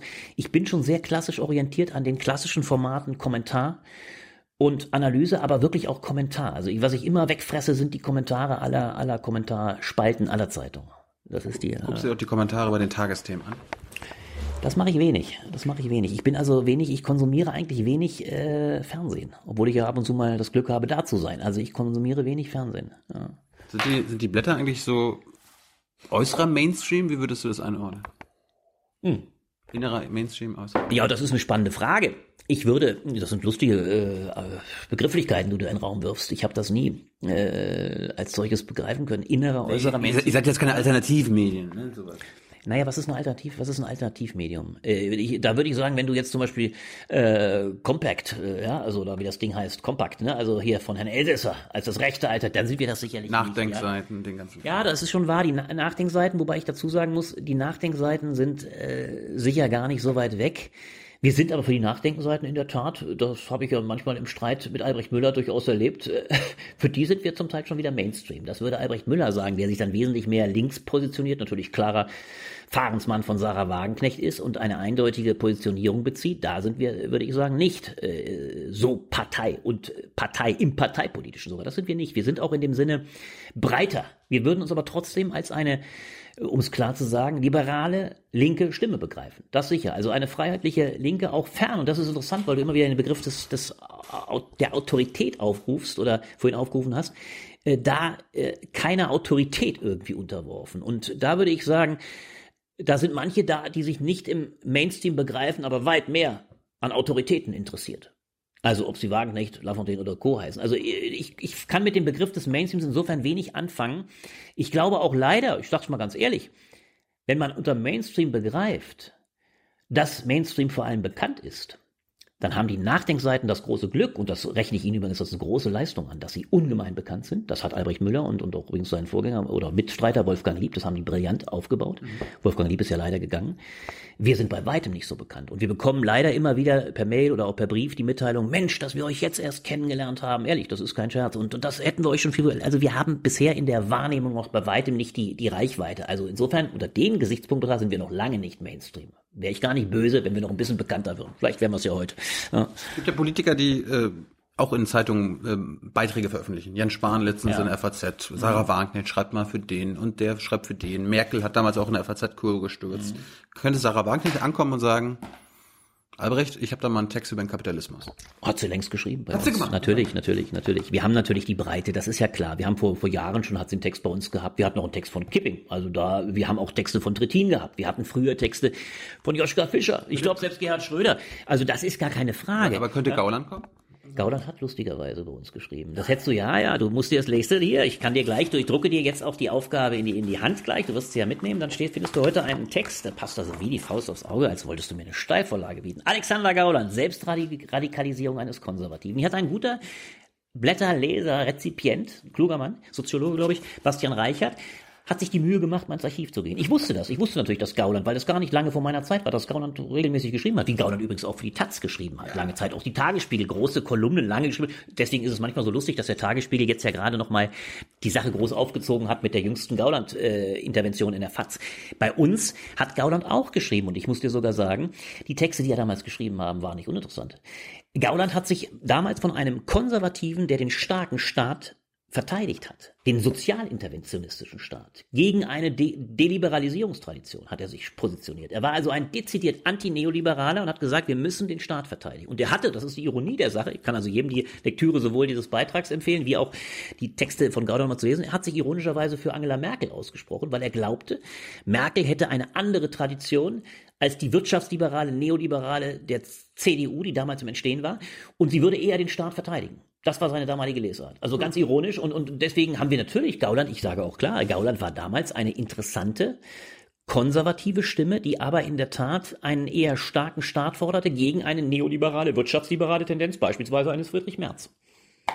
Da könnte Merz kommen und sagen, ich will immer meine neoliberale Überzeugung darlegen oder so ein Martin Sellner über seine identitären Ideen schreiben? Nein, Martin Sellner, um es gleich da mal aufzuzählen, ist natürlich sicherlich nicht. Da muss man sagen, das ist natürlich ein Spektrum, das weit, weit äh, jenseits dessen ist, was für uns relevant ist. Friedrich Merz, glaube ich, würden wir deshalb allein nicht bringen, weil seine Positionen hinreichend woanders ausgebreitet werden. Er würde auch nicht zu uns übrigens kommen. Also das heißt, äh, das sind nicht die, die Autoren, die sich primär für uns interessieren. Aber wir haben beispielsweise auch, wenn es interessante Konservative sind, Wolfgang Böckenförde, den großen äh, Verfassungsrechtler äh, haben wir natürlich auch gebracht und sehr kontrovers. Damals bei der großen Debatte um Abtreibung war Böckenförde einer unserer Autoren. Also das äh, sind auch Themen, die uns auch jenseits der klaren Thematisierung ähm, äh, rechts, links oder konservativ, progressiv interessieren. Und da bin ich auch der Meinung, ich bin zum Beispiel dezidiert der Meinung, das ist vielleicht sogar ein Stück weit das, was ich sehr forciere, dass es einen linken Konservatismus gibt. Dass es also so etwas gibt wie, äh, und das ist auch gerade momentan, glaube ich, die Stärke der Grünen, dass sie deutlich machen, dass wir, um Erhaltung der Lebensgrundlagen zu praktizieren oder sie überhaupt nur zu ermöglichen, dass wir deswegen ein anderes Gerechtigkeitsmodell brauchen. Also, dass wir, dass wir Verzicht, das war immer der Ansatz ursprünglich der Grünen wesentlich stärker noch, dass wir Verzicht im westlichen Kapitalismus brauchen, dass wir auch grundsätzliche kapitalistische Einschränkungen brauchen, veränderte Handelsbeziehungen. Also da gibt es einen linken Konservatismus, der die Grenzen überschreitet und deswegen, das glaube ich, würde ich für mich auch äh, reklamieren, äh, äh, sind wir weg, weit weg, weit entfernt von Orthodoxie. Also eine, eine, eine Linie, eine Blattlinie, die immer orthodox den einen Weg gehen würde, ist nicht die unsere, sondern wir, wir versuchen mit den verschiedenen, auch geistesgeschichtlichen Strömungen klug umzugehen und auch die interessanten Vertreter der verschiedenen Strömungen an den Tisch zu bringen. Hey Leute, nochmal der kurze Hinweis. Solche Interviews mit solchen Gästen gibt es nur bei Jung und Naiv. Und zwar nur durch eure finanzielle Unterstützung. Anders geht es hier nicht. Das geht per Überweisung oder PayPal. Sucht's euch aus. Danke schon mal vorab. Und jetzt geht's weiter. Wann hast du das letzte Mal durch einen Text deiner Autoren deine Meinung geändert zu einem Thema? Ach, das passiert oft. Das passiert in vielerlei Hinsicht. Das passiert auch durch die Debatten in der Redaktion. Also äh, ich habe natürlich trotz äh, dem oder trotz alledem eine ziemlich grundsätzliche Position in vielen äh, Debatten. Darüber, äh, wenn man also äh, sich lange auch äh, diskursiv äh, und, und streitig äh, umtreibt, dann, dann wächst natürlich auch eine Überzeugung, die man aber immer wieder überprüfen muss. Also zum Beispiel bei uns, ich wüsste es jetzt nicht genau, du fragst da, äh, wann das letzte Mal der Fall war, aber immer wieder lasse ich mich auch auf Feldern, auf denen ich nicht zu Hause bin, wie vielleicht aus anderen Feldern meine Kollegen dann mehr sind, lasse ich mich überzeugen, habe eine Meinung, die dann auch wieder revidiert wird. Aber äh, und das macht ja auch den Reiz aus, dass du Texte bekommst, äh, auch von starken Autoren, die eine ganz andere Facette aufmachen. Also das, äh, aber ich wüsste es jetzt nicht konkret zu sagen. Ihr habt ja auch äh, Autoren wie, keine Ahnung, Naomi Klein, habe ich jetzt vorhin schon gesehen, äh, Paul Mason. Wenn man die liest, das sind ja, die haben ja teilweise radikale Ideen, ja, linke ja. radikale Ideen. Ja. Äh, zum Beispiel irgendwie, Mason hat letztens über den Postkapitalismus gesprochen. Mhm. Äh, bist du auch so ein, so ein Typ? Ich meine, wir reden jetzt, kommen jetzt mal ein bisschen über äh, mhm. politische Lage. Mhm. Müssen wir eigentlich so als junge Leute eigentlich mal das, das große Ding anfassen und auch mal drüber reden? Wir haben ja auch schon über Umwelt und so weiter, Verzicht und so weiter geredet dass wir mal über unseren Kapitalismus an sich sprechen müssen, über unsere Wirtschaftsweise? Ja, unbedingt. Ich glaube ganz sicher, dass wir da äh, viel radikaler werden müssen, auch im Denken, aber auch im, im Diskutieren. Das glaube ich unbedingt. Damit meine ich übrigens auch, wenn ich mich manches Mal mit deiner Generation gerieben habe oder versuche sie auch hier in der Redaktion. Wir haben übrigens immer zwei Praktikanten. Das ist eine große Bereicherung oder Praktikantinnen, egal. Äh, das ist eine enorme Bereicherung, weil ich auch mit der jüngeren Generation muss mir ja mittlerweile auch einräumen, dass ich längst dem alten Eisen, also der der der Zwischengeneration äh, zugehöre. Also die es gibt eine viel jüngere, die auch natürlich ihren Weg geht und da versuche ich oftmals auch wieder in Stachel zu löcken und zu sagen, wo ist eure Wut? Wo ist eure wo ist eure generationelle euer generationelles Aufbegehren. Denn meine These ist ganz klar. Wir haben einen Generationskonflikt gegenwärtig wie es die Republik in der Weise nie gehabt hat. Wenn die neue Generation nicht die großen Fragen stellt, also die äh, Erhaltung der Lebensgrundlagen, wie müssen wir unser Lebensmodell radikal revidieren, dann wird diese Generation, ich nehme mal die der 20-Jährigen, in 30 Jahren nicht mehr die Lebensgrundlagen vorfinden, von denen sie heute noch ausgeht. Und das ist ein absoluter Generationskonflikt, auch verglichen zu, gegenüber meiner Generation oder vielleicht sogar der Generation der 60- oder 70-Jährigen. Also um es mal hart auszusprechen. Die 70-Jährigen haben vielleicht noch 20 Jahre zu leben, wenn sie nicht alle der Meinung sind, sie müssen 100 werden. Aber vielleicht werden sie bestimmt 90, so schon viel. So, diese 20 Jahre sind vielleicht noch die Jahre, die bei einem derartigen Ressourcenverbrauch, wie wir ihn gegenwärtig im real existierenden Kapitalismus praktizieren, über die Bühne zu bringen sind. Danach wird's aber brutal. Und das trägt deine Generation, das trägt vor allem die Generation der 10, 12, 13-Jährigen aus.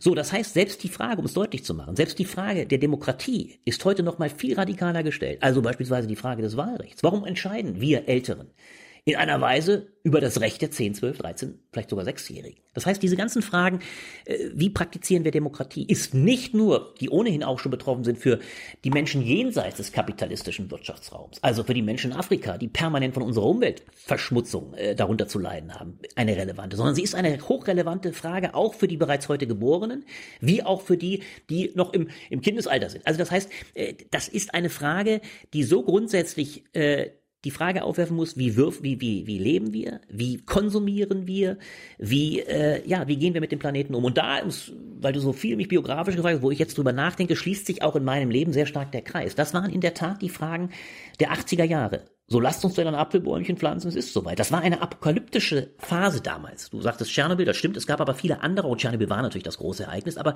viele Ereignisse fügten sich zu einer gewissen Endzeitstimmung, die heute ja oft verniedlicht und, und, und belacht wird. Aber man darf nicht vergessen, damals stand der atomare Overkill sowohl in Sachen des, des, des, der zivilen Nutzung im Raum, aber auch die atomare Hochrüstung war eine ungeheure Fragestellung. Also und die Ernsthaftigkeit der damaligen Debatten. Das ist ein Problem, glaube ich, eurer Generation. Die Ernsthaftigkeit ist dieser Generation in ihrem ironischen Überschuss, in eurem ironischen Überbau, ist diese Ernsthaftigkeit so nie richtig angekommen. Mhm. Diese Vorstellung, und da hat, glaube ich, 89 vielleicht auch fatal gewirkt. Die Vorstellung, es ist ja immer gut gegangen. Hört man manchmal auch. Da, zum Beispiel, ich kann mich erinnern, vielleicht hast du mal interviewt, Nina Power, du, als du, junge Autorin der Zeit, die war zeitlich immer recht populär, mittlerweile, glaube ich, gar nicht mehr so präsent. Die schrieb ein Buch, ähm, wir müssen uns eigentlich, das, ich weiß den Titel kriegen nicht mehr, aber das ist so sinngemäß, wir müssen uns gar, wir, wir haben keine Angst, hieß das. Das, das. Keine war zwar durchgeschrieben, aber sie argumentierte so, eigentlich haben wir eigentlich immer die Erfahrung gemacht, es geht doch immer weiter. Es ist doch nie richtig zum Knall gekommen. Und 89 war doch auch so ein Erlebnis, die Mauer fällt und alles wird gut. So. Und dieses Gefühl hat deine Generation, hat eure Generation so stark auch in Kleinigkeiten sich stürzen lassen. Die Sensibilität, was machen wir aus den unendlichen Möglichkeiten, die wir haben? Heute sind die Zeiten wieder härter, aber auch jetzt, es gibt, also die, die, die auch die, auch die, mal ganz hart gesprochen, der, der Sturz ins Private. Ja, die ganzen Gender-Debatten auch beispielsweise. Die Frage letztlich, äh, kaufe ich meinem Kind einen blauen Strampler und mache ihn damit bereits zum Jungen, obwohl es vielleicht Mädchen ist. Also diese ganzen, es sind unwahrscheinliche Sensibilitäten in, den, in dem engeren Raum des Konsums, auch, aber die großen Fragen hat man ein Stück weit abgeblendet, weil sie vermeintlich vielleicht auch in dem Ende der Geschichte, von dem wir ja 89 sprachen, Zukunft immer weiter in Demokratie und freier Marktwirtschaft aufgelöst waren. Und heute erleben wir in aller Brutalität, nichts ist aufgelöst. Wir sind in einer Zeit, wo all die großen Fragen da sind und wo ich glaube auch, dass eure Generation das jetzt erpackt und, und, und ergreift und, und da eine enorme Politisierung kommt. Ich wundere mich ja immer, wenn, wenn ich irgendwie sehe, es gibt ja manchmal Umfragen bei der Bundestagswahl letztes Jahr irgendwie, wenn, wenn sie nur gezeigt haben, die 18- bis 25-Jährigen, wie die gewählt haben. Mhm. Dann erschreckt mich das, dass die Wahlergebnisse bei denen fast, eh, fast ja. genauso sind wie äh, ja. alle, wie die allgemeinen Ergebnisse, wo ich mir denke, wenn die Jungen die gleichen politischen Interessen wählen wie die Alten, dann muss irgendwas, dann kann irgendwas nicht stimmen. Ja, das wäre so, wenn es so wäre. Es ist aber gerade zum Beispiel in den letzten Wahlen, ob Hessen oder Bayern du dir anschaust, wiederum ganz anders gewesen. Man hat gemerkt, das ist das Spannende. Das große Problem der CSU und auch der CDU, mehr noch der CSU, in diesem unsäglichen Streit über Migration als die vermeintliche Mutter aller politischen Probleme, so das der Oton Seehofer, hat natürlich alle deiner Generation regelrecht auf die Barrikaden getrieben, weil die Generation ja keineswegs so blöd ist, um nicht zu erkennen, dass sie ganz andere Probleme hat. Und das ist nicht nur die Rente, das ist auch ein Problem, sondern es ist die Frage der ökologischen Überlebensfähigkeit des Planeten. Also so ein Sommer, es ist ja so verrückt, ja. Ich habe immer gesagt, wir müssen wahnsinnig aufpassen nach diesem irren Hitzesommer, dass uns nicht der Kippmoment der Gestalt erreicht, dass die Leute irgendwann sagen, oh, war das ein wunderbarer Sommer, könnte ewig so weitergehen. Aber wir haben ja noch in den Knochen, dass plötzlich, ich sprach vorhin von der Landwirtschaft, Daniel Thier, Albrecht Daniel Thier, dass, dass äh, wir haben plötzlich erlebt, dass die Hälfte der Ernte in unseren so zivilen Breiten vor die Hunde gegangen ist. Also ein unwahrscheinlicher Verlust. Wir haben auch diesen Sommer wieder erlebt, dass auch das alles höchst fragil ist. Und ich glaube, äh, vor dem Hintergrund haben gerade in Bayern und Hessen die Jugendlichen ja doch realisiert, ja, dann gehen wir lieber zu der neuen, aufgeklärten bürgerlichen Kraft, nämlich zu den Grünen. Das ist ja das eigentliche Phänomen des dieses Jahres. Es verlieren CDU, CSU weil sie einen Irrsinnskurs gefahren hat, vor allem die CSU mit ihrer, mit ihrer unwahrscheinlichen Polarisierung und Politisierung der Fluchtfrage. Und es gewinnen die Grünen, weil die auch die bürgerlichen Kräfte mittlerweile realisieren, das ist doch eigentlich die Kraft, die sich sehr stark der, der Zukunftsfragen annimmt. Und wer leider darunter auch leidet, weil sie nicht mehr als ein Hort der Zukunftsorientierung wahrgenommen wird, ist die SPD. Sie verliert genauso an die Grünen. Wir haben also eine enorme Orientierung der Jungen auf die Grünen und ein bisschen weniger zum Teil noch der Urbanen auf die Linkspartei. Aber vor allem die Grünen profitieren davon, dass man die großen Zukunftsfragen dort verortet. Und ich glaube schon, äh, dass das Ausdruck der Tatsache ist, dass bei deiner Generation ankommt, hier muss grundsätzlich anderes passieren. Das ist interessant, dass du sagst hier mit dem, mit dem, mit dem Dürresommer und so weiter, keine Frage, dass es die Grünen gestärkt hat. Aber ich, wenn man da mal drauf achtet, ich meine, wir haben auch viel in unserem Podcast über die Auswirkungen der Dürre gesprochen, Landwirtschaft und so weiter. Aber eines passiert ja nicht die Auswirkungen dieses Sommers, die erleben die Konsumenten nicht. Das Fleisch, Fleisch, ja, wird, ja, das, das, Fleisch wird nicht teurer, ja, die Milchpreise sind gleich. Also die, die, Bauern leiden, die Tiere leiden, die, äh, die Natur an sich leidet. Aber der Konsument, jetzt quasi mal im Finanziellen zu sprechen, ja. muss nicht leiden. Ja. Also da, sind wir dann wieder bei unserem kapitalistischen System. Ja, natürlich und in sehr grundsätzlicher Weise. Es ist ja äh, dramatisch, auch wenn man das genau sich anguckt, wie die großen Handelsketten beispielsweise die Preise diktieren welchen Verschleiß wir an, an, das ist ja fast das Schlimmste, für mich finde ich das Brutalste, welchen Verschleiß und welche Verschwendung wir an Fleisch betreiben. Das, äh, es landen ja ungeheure Mengen äh, im Reißwolf und werden werden werden verbrannt, ver, ver, äh, vergeudet. Also Sachen, die mit einem Aufwand produziert worden sind äh, und wir werden die Dramatik, wir können es ja gerade, wenn wir nach Brasilien gucken, jetzt gerade wieder erleben, wo also ein ein Halbdiktator, wahrscheinlich ist halb noch untertrieben, äh, Bolsonaro jetzt gerade wieder ungeheure äh, Mengen an Regenwald abholzt, damit dort wieder äh, irgendwelche Rohstoffe für für die Tierproduktion gebaut angebaut Kandidat der Märkte. Der Kandidat, absoluter Kandidat der Märkte, der großen Agrarlobbys und und äh, des großen Geldes. Das heißt, äh, wir sind Teil in dieser, in dieser Kette. Und das äh, deutlich zu machen, wie wir auch selber natürlich Treiber dieses Kapitalismus sind, dieser, dieser Form von, von Ressourcenverschwendung. Und da reicht es eigentlich auch nicht nur, den Kapitalismus so zu betreiben. Also es ist aber jedenfalls einer, äh, das war ja immer der ökologische Ansatz, der auch nie die ökologische Wahrheit sagt. Es wäre ja schon viel gewonnen. Dafür muss man gar nicht nur immer mit, mit äh, die Abschaffung des Kapitalismus propagieren. Das wäre mir auch zu einfach. Ich sehe auch nicht das sofort das andere Momentum, so sehr ich kapitalismuskritisch bin. Aber es wäre schon viel gewonnen, wenn wir die Größe hätten, das wäre ein gewaltiger Sprung zu sagen, was, was hauen wir da eigentlich ständig raus? Was, was wird mit jedem Fleisch, das enorme Energieaufwendung in der Produktion verlangt, was wird da eigentlich verkonsumiert? Was wird mit jedem Flug? Auch da wird es mich richtig brutal. Was wird mit jedem Flug? Ob's ein Billigflug nach Mallorca ist. Was wird damit rausgeblasen? Diese, diese, dieser alte ökologische Anspruch, die Preise müssen die ökologische Wahrheit sagen, ist übrigens einer, und das macht es so spannend, das ist eine, eine Aufgabe, die ist nicht nur einfach mit links und rechts zu beantworten, weil es zum Teil die klassische, ich sag mal, die orthodoxe Linke sich da auch viel zu leicht macht. Die reine, äh, wie soll man das sagen, die reine, reine Form, äh, es ist nur das Kapital, also beziehungsweise der, der, das ist ja die klassische, sag mal, die eines, eines orthodoxen linken Flügels, wird gar nicht, gar nicht nur verorten. Die Leser ist immer die, es ist, das Kapital verkonsumiert das, äh, was der arme Teil der Gesellschaft nicht hat. Das ist leider ein bisschen zu kurz gesprungen. Natürlich haben wir ungeheure Ungerechtigkeiten, aber es ist auch zum Teil ein erheblicher Teil der Mittelschicht, der sehr, sehr oft in völlig gleichgültiger Weise ob es ein Kurzflug nach Mallorca ist oder ob es sogar die gehobenere, kultiviertere Mittelschicht ist, die sich mittlerweile wie selbstverständlich den Flug nach nach nach Asien gönnt als als als so diese diese diese nicht äh, äh, äh, wie sagt man so die die ähm, äh, die Ex, Ex, na, wie heißt ja die, äh, na, die, die, die Externalisierung der ökologischen Faktoren. Das ist das große Problem und das geht weit über, über nur das absolute Kapital hinaus. Da sind weit größere Teile der Gesellschaft in Rede und die muss man, glaube ich, da adressieren. Deswegen hüten sich die klassischen Linken meistens auch davor, die ökologische Frage so stark scharf zu machen, weil es weit größere Teile der Bevölkerung betreffen würde. Und das wäre natürlich eine, eine Position, die auch auf sehr viel Ablehnung stoßen würde. Auch bei denen, äh, die zum Teil unter Gerechtigkeitsgesichtspunkten nicht die Privilegierten sind, aber sie profitieren in gewisser Weise auch, beispielsweise von Billigflügen und so weiter. Und da, da wird es richtig schmerzlich. Daran zu gehen, ist ein hartes, eine harte Aufgabe. Bin auch übrigens sehr gespannt, wie das die Grünen, die ja auf absehbare Zeit wieder in der Regierung sein werden, wie das die Grünen angehen und ob sie damit Erfolg haben. Ne? Wenn du bist, äh, beobachtest das alles schon länger. Ich frage mich ja immer, es gibt ja dann auch mal diese Aufrufe zu individuellem Verzicht. Ja. Liegt jetzt nicht nach Mallorca oder, ja. oder fahrt mit einem Boot oder mit dem Fahrrad irgendwo hin, aber Ne? Oder wenn ihr, wenn ihr irgendwo hinfliegt, dann, dann gleicht das wieder aus und kauft mhm. euch frei quasi. Also mhm. diese individuellen, also Individualismus als Antwort auf mhm. äh, die ökologische, äh, auf, auf, auf, den Klimawandel zum ja. Beispiel. Ich erinnere mich aber, ich war bei Chomsky mhm. vor zwei Jahren und er meinte so, ja, ist ja, ist ja gut und schön. Wenn jeder irgendwie, der eine sagt, ich bin jetzt Veganer, weil ich die, das alles schützen will und so weiter. Mhm. Im Großen und Ganzen bringt es zu wenig und wir brauchen eigentlich wieder einen Kollektivismus. Wir brauchen wieder kollektive Antworten. Ja. Warum schaffen wir das nicht? Also erstmal will ich eins dazu sagen, du hast mich ja vorhin nach der Frage von Vorbild und Autorität gefragt. Ich würde nie so weit gehen, wie es manchmal eine für mich auch zynische Linke tut, das sehr schnell in den Skat zu drücken und zu sagen, das Private nützt gar nichts. Es nützt eine sehr stark. Es ist ein, es ist ein gewisses, es hat einen gewissen Vorbildcharakter durchaus. Ja, ich will das nur sagen. Also ich verstehe, verstehe aber deine Frage, ich komme gleich drauf. Also das moralische, der moralische Impetus, wenn es nicht immer wieder Leute gibt, die sagen, wir leben das auch.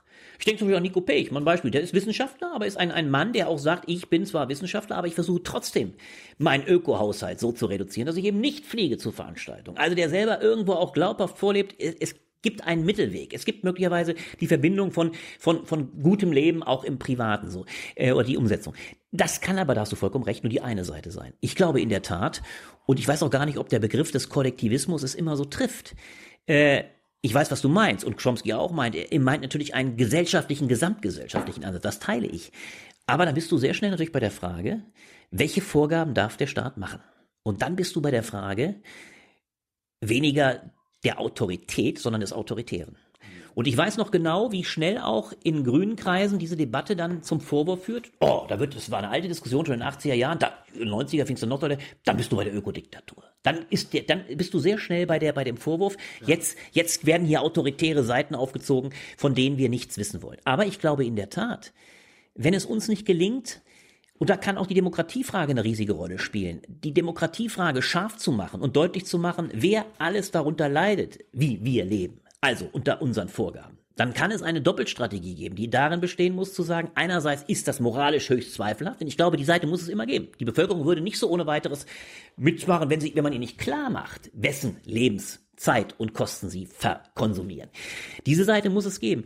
Aber es dürfte natürlich dann auch, wenn die Mehrheit dafür entscheidet und vielleicht sogar eine Mehrheit, über die man reden muss, vielleicht sogar die Mehrheit eben der noch nicht 18-Jährigen, sondern ja, das ist, wenn man die einbezieht, dann könnte es natürlich auch ein demokratischer Wille sein, der dann sagt, so, wir reduzieren jetzt ganz hart die Möglichkeit, beispielsweise der Allzeitflugfähigkeit und Bereitschaft ja. unserer Bevölkerung. Bloß, das sind harte Auseinandersetzungen. Die können wir nur, die können wir natürlich nur durch eine, ja, harte Debatte führen und deswegen auch, um darauf zurückzukommen, das muss deine Generation machen. Ich sage euch, diese Generation, die momentan, ich habe ja mal einen Text gehalten vor kurzem einen Vortrag, der hieß Das Schweigen der Lämmer wie die zukünftige Generation ihre, äh, wie die, ja, das Schweigen der Lämmer, wie die, wie die. Das hatte gerade Rainer Mausfeld, oder was? Na, ja, der hat interessanterweise, den kenne ich sehr wohl, ja, das ist mir kein sonderlich sympathischer Typ, der natürlich die große Verschwörungstheorie des Medialen praktiziert, den habe ich mir mal, nein, aber es, das Schweigen der Lämmer war meine Intuition, wie die zukünftige Generation ihre Zukunft verschläft. Da, damit wollte ich sagen, oder wie die Generation der Jungen, ich wollte damit sagen, es muss eine Generation realisieren, dass es um ihre Zukunftschancen geht und dann muss sie sie in Stellung bringen und stark machen. Dann glaube ich, und ich sehe durchaus übrigens, ich sehe Ansätze in der, in der grünen Bewegung, ich sehe da wieder Ansätze eines, eines nicht nur moralischen, sondern auch eines politischen Aufbegehrens, wo einfach mit aller Klarheit gesagt wird, das kann so nicht weitergehen. Ich weiß, wie schnell es passieren wird, dass auch die Grünen, und wir werden die, die, die, die Prüfung aufs Exempel, die Probe aufs Exempel sehr bald erleben, wie schnell sie Kompromisse machen werden. Und die Grünen werden sich äh, warm anziehen müssen, wenn erstmal dann die Auseinandersetzung geführt wird, was bringt ihr eigentlich durch. Aber das müssen sie natürlich dann verdeutlichen, dass es nicht, dass in einer Demokratie nicht alles umgesetzt werden kann. Aber sie, glaube, sie müssen auch diesen harten, klaren Anspruch, wir müssen etwas ändern. Wie er zum Beispiel auch in einer Bewegung ist wie, wie, wie äh, bei äh, Ende Gelände, also bei der Frage des Kohleausstiegs. Da, da, da ist wieder was in Bewegung, wo, glaube ich, auch einfach die junge Generation, ich sag's mal zugespitzt, zu klug ist, als dass sie nicht realisiert, wessen Lebenschancen und Lebensmöglichkeiten verkonsumiert werden. Also da, da, da hab ich, bin ich nicht nur pessimistisch. Du hast mir gerade auf die Idee gebracht oder die Frage mir in den Kopf gesetzt. Ich meine, wir sehen ja, Demokratie kann ja auch dazu führen, dass Klimaleugner an die Macht kommen in Amerika und so weiter. Da, da wird sich ja noch stärker gewehrt. Mhm ob wir irgendwann vor der Frage stehen, wollen wir demokratisch entscheiden, wie viel wir quasi unseren Planeten schützen wollen, ja. das vielleicht am Ende nicht reicht und zum mhm. Untergang führt? Ja. Oder sagen wir, okay, damit es nicht zum Untergang der ganzen Menschheit kommt, machen wir quasi einen grünen Autoritismus oder so weiter. Also, ja, ist, also was ist am Ende wichtiger? Quasi der demokratische Gedanke oder das Überleben der, der Spezies? Ja, das ist, ein, das ist eine Riesenfrage. Die Frage hat in den 80er Jahren genau diese Generation der ersten Ökos, nennen wir es mal so, immer bewegt. Mhm. Diese demokratische Frage wurde sehr früh beschrieben. Wer darf eben mitwählen? Geht die Demokratie über die gegenwärtig Lebenden hinaus? Das sind alles die Fragen, die wurden damals viel radikaler zum Teil diskutiert. Rudolf Barrow, der das dann am radikalsten dachte, wurde dann auch sehr kritisiert, weil er solche Vorstellungen, das war dann damals geran in die Vorstellung eines grünen Hitler, ja, der hatte dann wirklich, ja, der hatte natürlich, ja, ja, der, der, das war dann auch, der war, glaube ich, weiß nicht, ob es sogar sein Begriff war, das will ich jetzt nicht falsch, äh, gab es eine, gab es einen, einen Text, ein Buch, äh, Utopie der Rettung oder sowas. Also da hatte er die Vorstellung, es muss auch so etwas wie eine charismatische Führerfigur kommen, die, die, die, die, die, die neue, die, der hatte ja immer einen, übrigens ein sehr, sehr beeindruckender, kluger Mann, der ist dann dramatisch an Krebs gestorben, weil er sich auch nicht äh, klassisch behandeln lassen wollte. Ich habe ihn noch erlebt an der Humboldt-Uni Anfang der, der 98er Jahre. Aber der, der geriet dann in diese Idee, es müsste und könnte nur autoritär passieren. Nur, jetzt ist der Punkt der, wir haben ja diesen Systemkonflikt bereits. Die Chinesen werden natürlich versuchen, mit aller Brutalität systemisch autoritär eine ökologische Lösung zu finden. Das ist die und ja und die das ist natürlich jetzt auch eine große Debatte, die in diesem Zusammenhang geführt wird. Äh, wir sind in einem echten System aus einer echten System auseinander. Ist es der Demokratie äh, möglich, überhaupt diese Jahrhundert, die eigentliche Jahrhundertsfrage, muss man sagen, vielleicht Jahrtausend, das ist nämlich die Überlebensfrage der, der, der, der Spezies, wenn man es mal ganz grundsätzlich formuliert, ist, ist die Demokratie dazu in der Lage, sie zu lösen. Und das, glaube ich, ist wirklich die, unsere allergrößte Aufgabe, die noch weit über die Fluchtfrage hinausgeht, die ja auch nur eine abgeleitete Frage ist. Die Fluchtfrage ist eine Frage, die auch sehr, sehr viel mit, den End, mit der Endlichkeit der Ressourcen, mit Klimaflüchtlingen und so weiter. Also das heißt, diese große Frage, wie schaffen wir es, und schaffen wir es überhaupt, äh, ökologisch verträgliche Konsum- und Wirtschaftsbeziehungen? Und das ist unsere, eure Jahrhundertraum. Und ich bin keineswegs sicher, ob die Demokratie das schafft. Ich bin bloß auch leider, und das ist noch viel dramatischer, ich bin nicht sicher, ob nicht leider sogar der autoritäre Weg genau in die andere Richtung geht. Dass sich die Masse derer durchsetzt, wie du siehst es am Beispiel Trump, die da sagen, wir haben doch gar kein Problem und das möglicherweise sogar auch autoritär durchsetzt. Auch Amerika ist ja eine Probe aufs Exempel. Setzt sich die Fraktion der Klimaleugner durch gegen die neuen liberalen jungen Generationen, die auch sagen, das ist ja ein Irrsinn. Wir werden ja abgespeist mit einer einer Weltsicht, die in keinster Weise den Realitäten entspricht. Also äh, da sind wir in völlig neuen Systemfragen und und einer Bewährung der Demokratie, die muss ich ehrlich sagen, sich meine Generation wahrscheinlich nie vorgestellt hätte und ich jedenfalls auch 89, als wir den Fall der Mauer erlebt hätten, nie wieder vorgestellt, dass eine so grundsätzliche äh, Kritik und, und, und Infragestellung Demokratie nochmal aufkommt.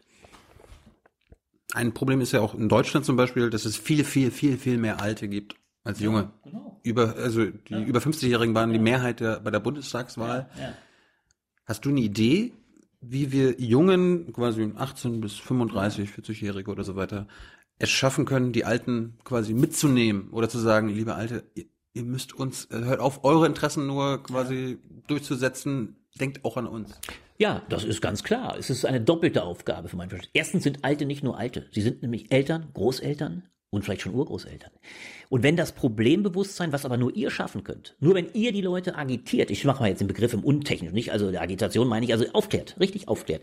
Wenn ihr sie aufklärt und ihnen auch deutlich macht, es geht um unser, unsere Erleben, dann wird sich eine Bewusstseinswandel in denen, deren Köpfen umsetzen. Und ich sehe eine, eine moralische Ansprechbarkeit eben ob der Tatsache, dass es sich um Eltern handelt, um Großeltern, die sich, wie wir alle wissen, das ist ja die Absurdität, im Privaten fürsorglich bis dort hinaus um ihre Enkel kümmern. Ja, viele, viele Eltern würden gar nicht ohne ihre Großeltern auskommen, wenn die nicht permanent die Enkel mit Leidenschaft hüten würden und so weiter. Aber im politischen, und das ist die Schizophrenie unserer gegenwärtigen Situation, alles, was im Individuellen passiert, nämlich die, das Kümmern um das eigene Leben, biografisch in, in, Families and Individuals. Das ist genau der Thatchersche Gedanke. Thatcher hat das mal so auf die Worte gesagt. There's no society.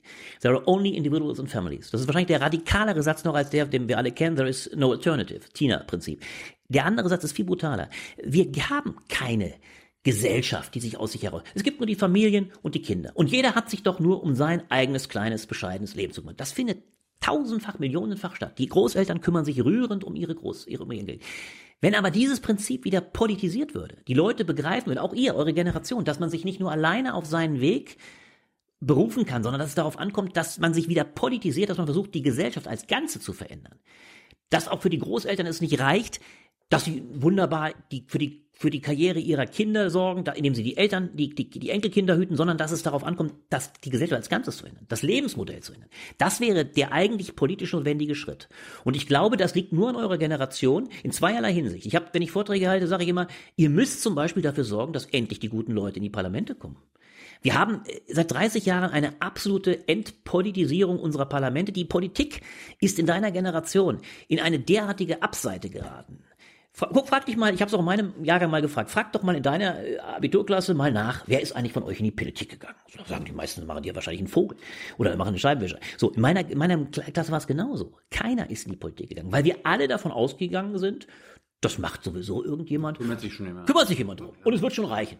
Und deine Leute sind in die IT gegangen oder sind ins, ins, ins Video äh, wunderbar, ins Digitale gegangen und Fernsehen und haben also da Karriere gemacht. So ja, das ist der Zug. Und wenn die Leute nicht wieder begreifen, deine Generation, dass die Besten durchkommen müssen. Übrigens das Urprinzip seit der griechischen Philosophie, der, die ganze griechische Demokratie wäre nie auf die Vorstellung gekommen, dass der öffentliche Raum, so ist es ja bei, bei Platon und Aristoteles gedacht, der öffentliche Raum nicht der wichtigste ist, auch der edelste, also der politische Raum. Das ist die Vorstellung der, der, der, der attischen Demokratie gewesen. Eigentlich äh, verwirklicht man sich da bei uns sind wir völlig davon weg. Wir, wir verwirklichen uns sonst wo, aber doch bloß nicht in der Politik. Und dar darüber kriegt die Politik übrigens auch eine ungeheure äh, Buhmann-Rolle. Ist eine fatale Situation. Das ist die erste Seite, die sich ändern muss. Und die zweite Seite müsste eigentlich sein, dass ihr darüber auch eure eure Eltern, Großeltern mit agitiert. Denn das ist ja ein hochmoralisches Dilemma, in dem die stecken. Natürlich wollen die alle gerne gut leben. Und die haben einen Lebensstandard, das sie auch gern, den sie auch gerne im Alter aufrechterhalten.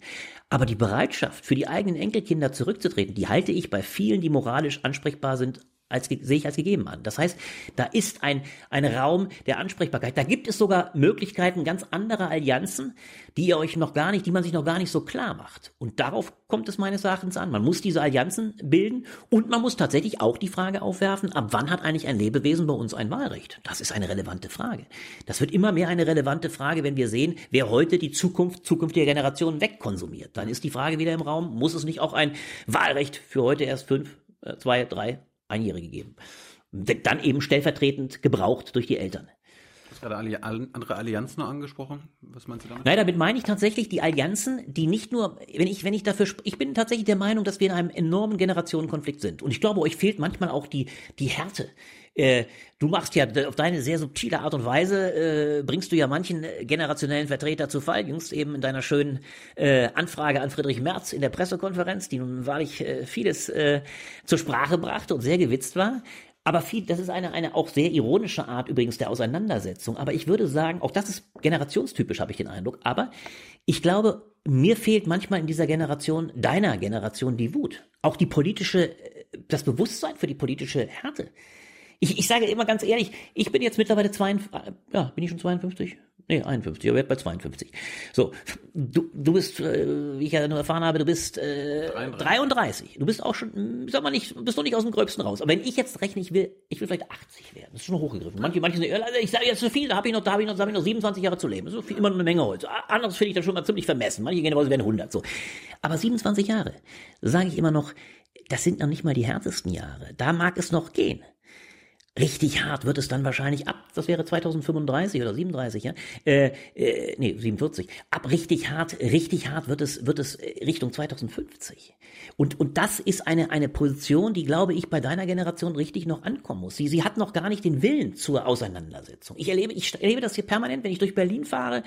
Äh, ein einziges fröhliches Leben am Abend. Wir sind ja die ganz wenigen, die sich überhaupt mit Politik tragen. Du bist auch ein, ein, ein der Hinsicht ein, ein, ein Unikat, weil, weil ich, man diskutiert sicherlich zu Hause, aber es ist ist doch ein einziges Partylife, was man hier erlebt. Das ist für mich eine, eine, eine riesige Diskrepanz. Es gibt eine enorme Diskrepanz zwischen der Politisierung der realen Verhältnisse, der Radikalität unserer Verhältnisse, in denen wir leben, mit der Infragestellung der Demokratie selbst. Mit einer großen Fragestellung äh, werden nicht die autoritären Verhältnisse in Ungarn, in Polen, selbst in, in, Österreich und Italien, werden sie nicht die stärkeren sein in Europa. Das ist, scheint mir alles noch nicht in dem Maße angekommen zu sein. Bis zu der ganz großen ökologischen Frage, wie sollen wir eigentlich in 20 Jahren leben? Oder ist es noch viel radikaler, und das kann auch sein, ist das längst subtil bei deiner Generation angekommen. Subkutan fast. Man, man, man tanzt eigentlich nur noch auf dem Vulkan und weiß eigentlich ziemlich genau mit einem, ich will das gar nicht zynisch nennen, aber mit einem irgendwie verdrängenden äh, Verständnis, es geht kaum, wir können sowieso nichts machen. Dieses, dieses nach uns die Sinnflut, die aber vielleicht, das vielleicht gar kein nach uns mehr ist, das ist vielleicht die allergrößte Gefahr, dass dieses Gefühl von Gleichgültigkeit, weil wir gar nichts mehr machen können, wenn das das Herrschende wird, dann können wir es ganz aufgeben. Du hast ja gesagt, wir sollen unsere Interessen ja vertreten, ja. sie äußern. Mhm. Wir hatten ja über jetzt Ökologie, also Klimawandel, Kapitalismus schon gesprochen. Ja. Äh, welche Fragen und Interessen sollten wir dann außerdem noch formulieren? Und dürfen wir die Demokratie eigentlich in Frage stellen und nicht in dem Sinne, dass wir sie abschaffen wollen oder so weiter, sondern sagen, die Demokratie, die wir heutzutage haben, ist unzureichend für die Probleme die, die auf uns zukommen oder die wir haben. Mhm. Ich habe ja, äh, schreibe ja monatlich meist oder fast jeden Monat einen Text. Mhm. Mhm. Meistens einen kürzeren Kommentar, vier Seiten, aber ich habe jüngst auch mal einen größeren Text geschrieben. Die Zeit habe ich oft nicht und, und wir haben auch viele andere Texte, aber da habe ich mal einen Text geschrieben und da spielt ein bisschen vielleicht an oder ich, ich könnte es mal aufnehmen, was du mich fragst. Der nannte sich von der APO zur AfD, 50 Jahre Revolte. Und da kommen diese beiden Fragen, äh, die du stellst, eigentlich zusammen.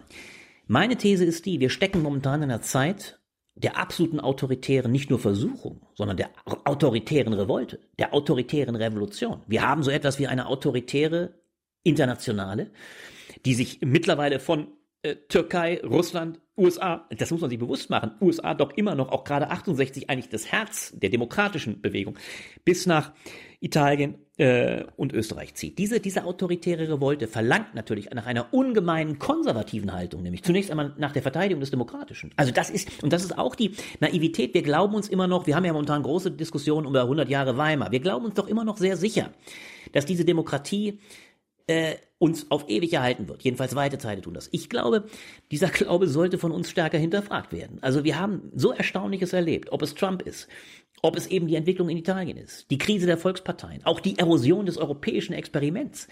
Das ist das, was wir unbedingt verteidigen müssen. Also wir glauben, die, so, sonst geben wir ja auch da auch die Frage auf das Ökologische. Wenn wir nämlich diese demokratischen Freiheiten nicht mehr verteidigen, dann werden wir eines Tages denen, die das Klima die Klimaveränderung Leuten sowieso nichts mehr entgegensetzen können. Also wir brauchen die Verteidigung des Demokratischen und überhaupt die Meinungsfreiheit stark zu machen. Sonst äh, gewinnen im Zweifel äh, die, die kapitalistischen äh, Großkonzerne oder Interessenvertreter, die uns ohnehin ganz anderes vorsingen. Das heißt, das ist die erste Aufgabe. Aber daneben muss es in der Tat, das wäre meine zweite Forderung, es muss so etwas geben wie eine utopische Seite, die tatsächlich diese Grundfragen aller Radikalität auffordert. Also es kann nicht nur die Verteidigung des Demokratischen sein. Es muss dann auch eine inhaltliche Unterfütterung sein, die sagt, so, es, es muss sich auch revolutionär was ändern. Oder sehr, sehr grundsätzlich, um nicht revolutionär zu sagen. Es muss tatsächlich in dieser ressourcenverschlingenden Gesellschaft, die so ungerecht ist, die, die, die wir auch jeden Tag ja mit ihren Ungerechtigkeiten an den Grenzen der Festung Europa, muss ich überlegen, ein Begriff, den hätten wir vor wenigen Jahren nicht in den Mund genommen. Mittlerweile ist er affirmativ gebraucht. Markus Söder spricht ausdrücklich davon, wir brauchen die Festung Europa. Und die wird auch zementiert. Also das heißt, diese, diese Haltlosigkeit unseres kapitalistischen Systems, das muss man versuchen natürlich auch in sehr grundsätzlicher Weise in Frage zu stellen. Diese beiden Seiten müssen zusammenkommen. Eine konservative der Verteidigung der real existierenden Demokratie, wie eine utopische der, der grundsätzlichen grundsätzlichen Veränderung unseres kapitalistischen Lebensmodells und Ausbeutungsmodells. Denn das geht zu Lasten von Natur, aber eben auch unzähliger Menschen, wie wir wissen, ob es in der dritten Welt ist oder auch zum Teil selbst mittlerweile in Sklaven, in Form von Sklavenarbeit in den kapitalistischen äh, Systemen oder in den westlichen Systemen. Mhm. Demokratie, Kapitalismus, Ökologie, gibt es noch andere Interessen, die wir jung äußern sollten? Ist schon eine Menge, würde ich sagen. Damit seid ihr schon bedient. Also ich meine übrigens auch, das sei nochmal gesagt, ich meine gar nicht, du bist immer äh, lustig, dass ich mich auch gar nicht, du bist ja ein, sowieso als Profi des, des, des, des, äh, des Journalistischen, äh, kann man dich als so jung und naiv schon lange nicht mehr wahrnehmen. Ich sage nur, äh, da nehme ich gar keinen solchen Unterschied wahr. Ich würde mich auch nie zum Beispiel so in Gegensatz stellen wollen. Ich muss es zwar akzeptieren und bin auch gar nicht nur unglücklich, weil ich realisiere, ich hatte ja schon 52 sehr gute Jahre. Also, und deswegen meine ich wirklich, diese Generationskluft wird mir stärker bewusst, äh, weil ich realisiere, es wird für euch möglicherweise viel härter.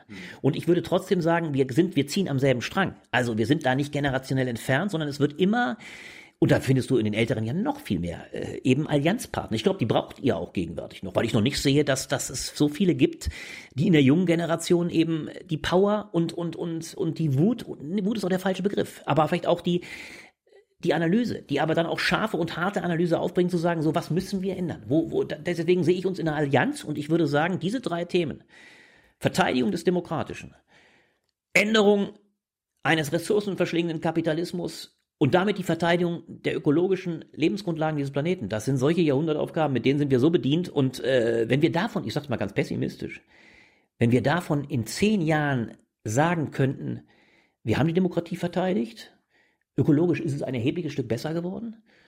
Und dadurch haben wir auch den Kapitalismus zivilisiert in seiner Brutalität, in seiner, denn wir haben noch gar nicht über das finanzkapitalistische System ja. gesprochen. Das wäre noch eine Facette, die dazukommt. Wir haben ihn zivilisiert und haben darüber vielleicht eine, eine, eine, eine, eine, eine, eine äh, auseinanderdriftende EU, die vielleicht Akteur sein müsste, zusammengehalten. Wenn wir das schaffen in zehn Jahren, dann wären wir schon wahnsinnig weit. Also ich erinnere mich, du hast mal gesagt, das Motto der 68er war, traue keinem über 30. Mhm unser Motto der Jungen sollte heutzutage sagen, traue keinen über 50. Jetzt bist ja. du über 50. Ja, ja. ja das warum, warum, warum soll ich dir jetzt irgendwas glauben, was du mir gesagt hast? Ja. Ich habe das genau an meiner Person festgemacht und ich kann dir auch sagen, warum. Wenn ich jetzt nicht eben, und das ist dann, führt dann auch den Ball zurück und schlägt den, die gewissermaßen, deswegen freut mich das sehr, wie wir gesprochen haben, raffiniert deine Dramaturgie. Wenn ich jetzt nicht irgendwie von Kindesbein an ein sozialer Charakter gewesen wäre und eine gewisse ökologische, auch konservative Ausrichtung erfahren hätte, im Zweifel auch stark durch mein Elternhaus, dann könnte ich als 53-Jähriger jetzt sagen, wisst ihr was, ich habe übrigens auch keine Kinder. Das ist keine irrelevante Frage. Das passiert, also ich bin glücklich verheiratet, aber ich habe keine Kinder. So. dann könnte ich in der Tat sagen, nach mir die Sintflut. Ihr könnt mir doch, ihr könnt mir doch mal den Buckel runterrutschen. Und deswegen habe ich meinen Charakter mal pass pro toto genommen. Ich bin es nicht. Ich bin das vielleicht nicht das Gegenmodell. Aber ich würde sagen, mir kannst du trauen. Muss ja eine Frage. Aber ja, weil ich mich vielleicht einsetze, was aber nicht so typisch ist. Ich kann nicht behaupten, dass ich das en grosso modo für meine ganze Generation behaupten würde. Ich sehe durchaus, dass auch, es ist, es ist jedenfalls eine echte Generationsauseinandersetzung, weil die fünf, meine, nimm sogar noch besser die 60-Jährigen. Die können doch mal sagen, wir hauen es richtig raus. Wir lassen es krachen. Das Geld, ich sag dir auch, das Geld ist da. Erstens, da ist ein ungeheures Geld, was verkonsumiert sein will. Es gibt ja keine Sparte, glaube ich, boomt mehr als die Sparte der Seniorenreisen und der so. Viele fahren von denen auch anständig Fahrrad. Wunderbar, die Elbe runter und die Weser. Klasse, super, alles ganz toll. Will die gar nicht sehen. Aber es machen auch andere sonst was. Guck dir doch die, guck dir doch mal die, die, die, die, äh, die Reisen mit, mit, mit äh, ungeheuer umweltverschmutzenden ähm, Kreuzfahrtschiffen an. Wer sitzt denn da drauf? Das sind nicht die 18-Jährigen, das sind die Post-50er, 60er, 70er. So, also will damit sagen, das ist ein echter objektiver Generationenkonflikt. Und weil ich jetzt vielleicht ein bisschen anders gestrickt bin, rate ich euch, geht gegen meine nicht, ich will auch damit nicht sagen, schießt meine Generation kaputt, so will ich es nicht meinen, aber macht euch bewusst, dass es andere und sehr viel in der Zeit steckende Interessenkonflikte gibt, die es früher in der Dramatik nicht gab. Und dass es auf zweierlei ankommt, Allianzen bilden, auch zu sehen, dass man die, die da oben sind, gewinnt, eben die Großeltern, die Eltern, weil die, weil die empfänglich sind und aber trotzdem auch deutlich machen, wisst ihr was, ihr dürft euer, unser zukünftiges Leben nicht auf eure Kosten verkonsumieren. Das halte ich für eine absolut gebotene Auseinandersetzung. Und da würde ich eure Generation auch ein Stück weit zu mehr Radikalität auffordern. Kommen wir nochmal zu äh, der Politik heutzutage. Du warst ja Anfang des Jahres, hast du ja auch gesagt, so die GroKo, mhm. bist du dafür? Ja. Bereust du das mittlerweile?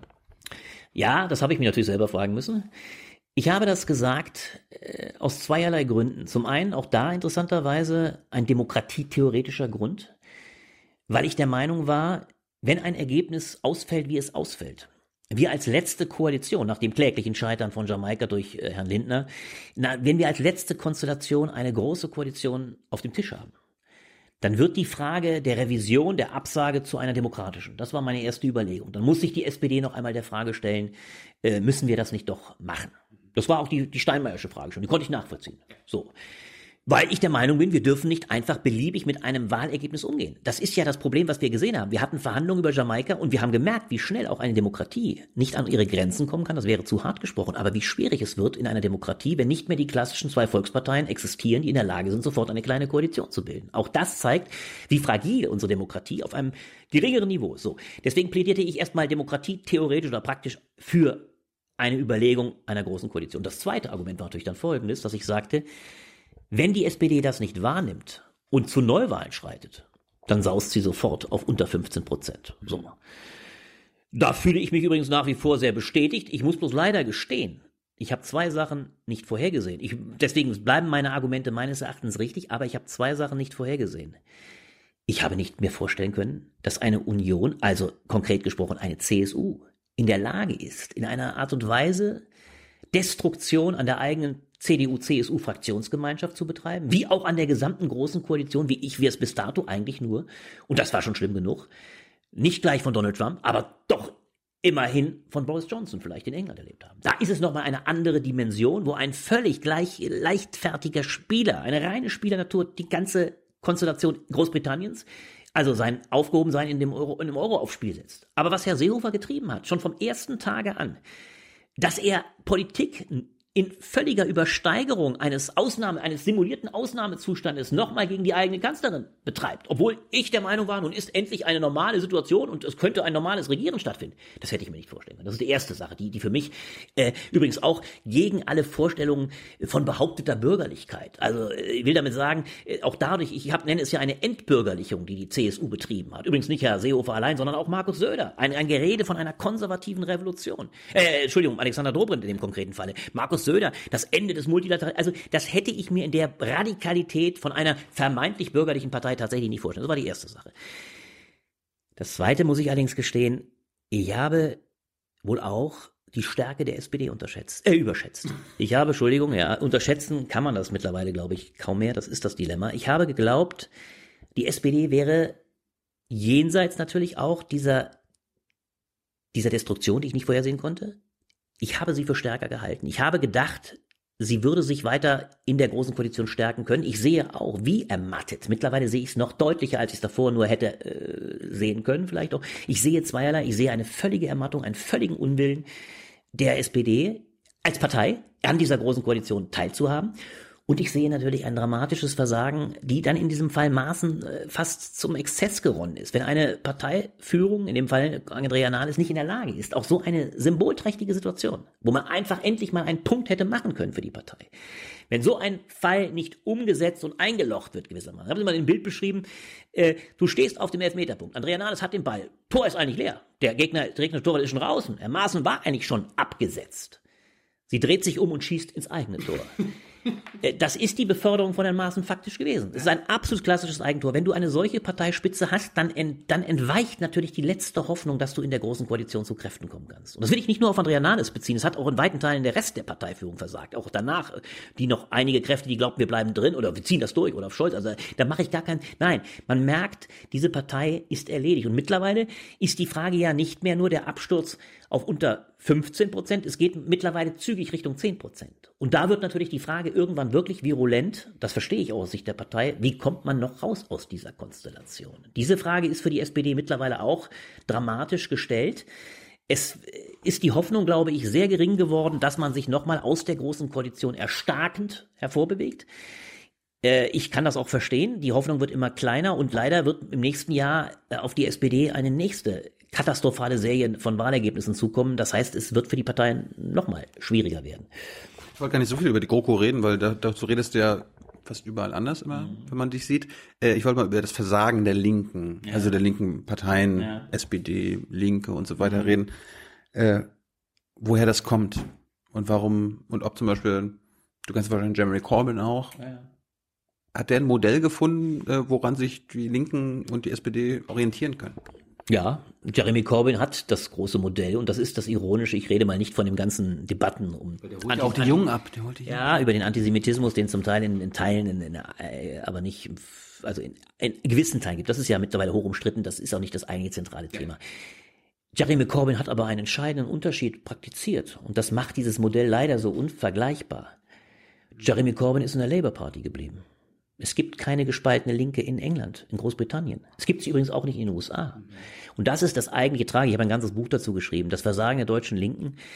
Die Schwarze Republik habe ich es genannt, die Schwarze Republik und das Versagen der deutschen Linken. Das war übrigens geschrieben noch vor der großen Flucht, also noch bevor die schwarze Sonne, so nenne ich mal Merkel, die übrigens davor noch über 40 Prozent erzielt hatte. Und äh, Herr Seehofer hat ihr 2013 noch absolute Mehrheiten vorhergesagt. Aber es war schon der Zug dahin, dass eigentlich eines ganz klar war, spätestens mit der Wahl 2013 diese Linke hat so derartig verloren, weil die Spaltung, den Riss zwischen SPD und Linkspartei getrieben hat. Übrigens einem irren Zusammenspiel von Schröder, der also verhängnisvoll äh, die SPD ihres Markenkerns entkleidet hat und einen Zustand erzeugt hat, unter der die SPD heute noch ungemein leidet und den er ja dann als, als, als ungeheurer Zyniker der Macht, ich meine, ich sage immer, wenn sich ein Kanzler zum Handlungsreisenden äh, eines russischen Diktators macht, dann ist das per se eine solche Parteischädigung. Das kommt noch dazu, dass auch darunter die SPD leidet. Also sowohl seine Tätigkeit im Amt mit der Agenda 2010 und der Spaltung der SPD, wie auch seine nachträgliche Arbeit als Handlungsreisender Putins ist desaströs für die SPD. Aber Lafontaine hat seinen Teil auch dazu beigetragen. Und dieses fatale Phänomen, dass Lafontaine eben gerade nicht in der SPD geblieben ist, wie es Jeremy Corbyn gemacht hat, wie es übrigens auch äh, Bernie Sanders gemacht hat, die eben nicht. Der, der ist nicht Mitglied der Partei. das muss er nicht sein. Ja, aber er ist natürlich Demokrat. Wir nennen es Demokrat. Er, ist ja, ist ja nie, er hat ja nie Anstalten gemacht, hätte er als Unabhängiger kandidieren können. Hat er ja nicht ist gemacht. Er doch. Nein, Bernie Sanders. Independent ist. Er hat nur bei der Präsidentschaftswahl das angefangen. Aber du weißt, was ich meine. Er trat ja eben dann doch im, im Zuge der, der Nominierung für die Demokraten an. Ja, genau. Er ist, er ist letztlich gegen die, in der klassischen Konstellation, er, hat er sich versucht zu behaupten, in der gleichen Partei.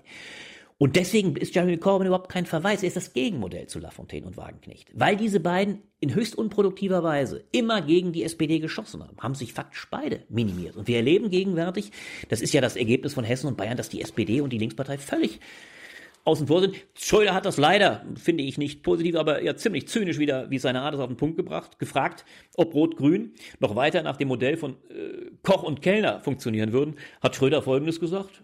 Wir müssen doch über Koch und Kellner gar nicht mehr reden, solange keiner mehr ins Gasthaus kommt.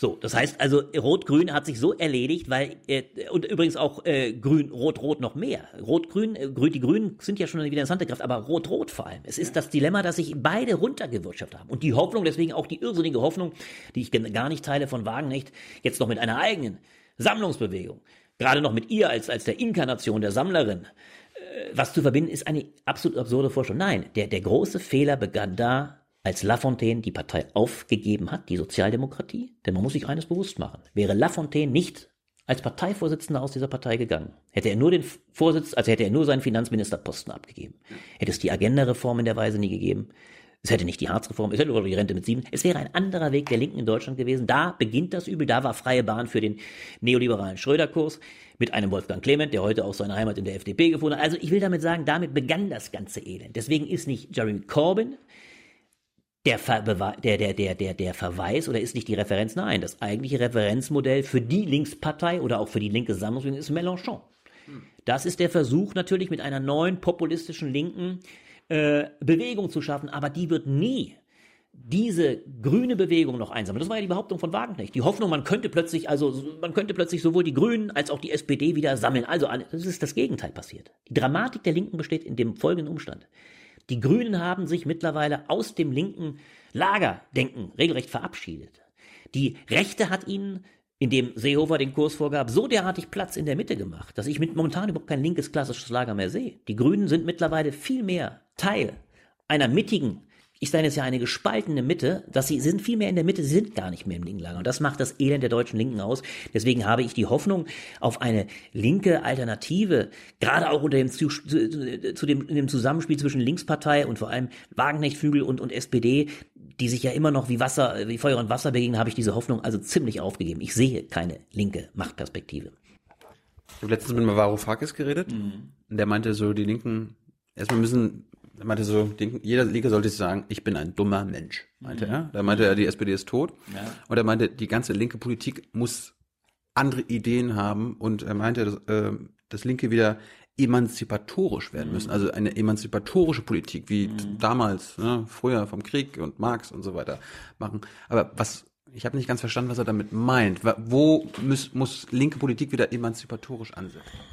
Ja, das ist ein großes Wort. Ich müsste mir jetzt ein Interview mit Varoufakis ansehen. Ich habe es noch nicht gesehen, aber äh, das ist gewaltig gedacht. Ich glaube, ähm, also, wen, wen, sollen, wen sollen Linke befreien? Wo, ja, wovon sollen wir befreien? Jetzt, ich bring's mal noch mehr auf den Punkt. Äh, ich glaube, dass die Linke emanzipatorischerseits wahnsinnige Erfolge gehabt hat. Da teile ich ja interessanterweise auch die Beschreibung äh, nicht in diffamierender Art von Nancy Fraser und anderen, die dann von einem wie nennt sie es, äh, die nennt, die nennt es ja dann hart und da bezieht sich Wagen nicht drauf, einen progressiven Neoliberalismus. Das ist nicht mein Begriff. Aber eines ist richtig. Die Liberalisierung, die Emanzipation in der Gesellschaft hat übrigens interessanterweise unter Frau Merkel als Fundamentalliberalisierung, wie Habermas die Entwicklung seit 68 genannt hat. Die Fundamentalliberalisierung ist das große Ergebnis von 68. Die Freisetzung emanzipatorischer Art, ob in Genderfragen, Frauengleichberechtigung, das hat stattgefunden. Und der Höhepunkt ist ironischerweise vor allem die Homo-Ehe. Das ist eine, das ist eine konservative Partei wie die CDU, CSU. Das hat ja auch zu gewaltigen Eruptionen geführt, etwas durchsetzt wie die Homo-Ehe. Das ist schon ein, ein Akt von Emanzipation, also in diesem Sinne. Varoufakis meint natürlich was anderes. Er meint natürlich dann die Emanzipation äh, gegenüber den Kapitalinteressen. Und damit hat er natürlich recht. Die Frage ist nur, du brauchst natürlich, aber um so etwas stark zu machen, du brauchst auch eine geschlossene Kraft. Und mein Problem besteht darin, ich glaube, dass heute viele in dieser Gesellschaft, übrigens durch alle drei Parteien, auch bei den Grünen, in der Wahrnehmung der Kritik am Kapitalismus in sehr unterschiedlicher Weise zwar, in unterschiedlicher Richtung, die Grünen ökologisch, Wagenknecht und Co. eher friedenstechnisch, wenn sie behaupten, im Kapitalismus steckt der Krieg, wie die Wolke, wie trägt den Krieg in sich, wie die Wolke den Regen, das ist immer die sehr simple Lesart. Äh, aber sie alle haben eine grundkapitalismuskritische Position, auch die SPD. Das Problem ist einfach, sie haben aber keinen gemeinsamen Akteur mehr. Sie haben keinen gemeinsamen. Und wenn Varoufakis einfach die SPD sagt, die SPD ist tot, dann ist das eine Frage, über die wir tatsächlich nachdenken müssen. Ich sehe auch die SPD auf dem absteigenden Ast. Aber die große Frage ist dann, äh, wer soll denn der, äh, mit dem klassischen alten Begriff, wer soll denn das politische Subjekt in Zukunft sein?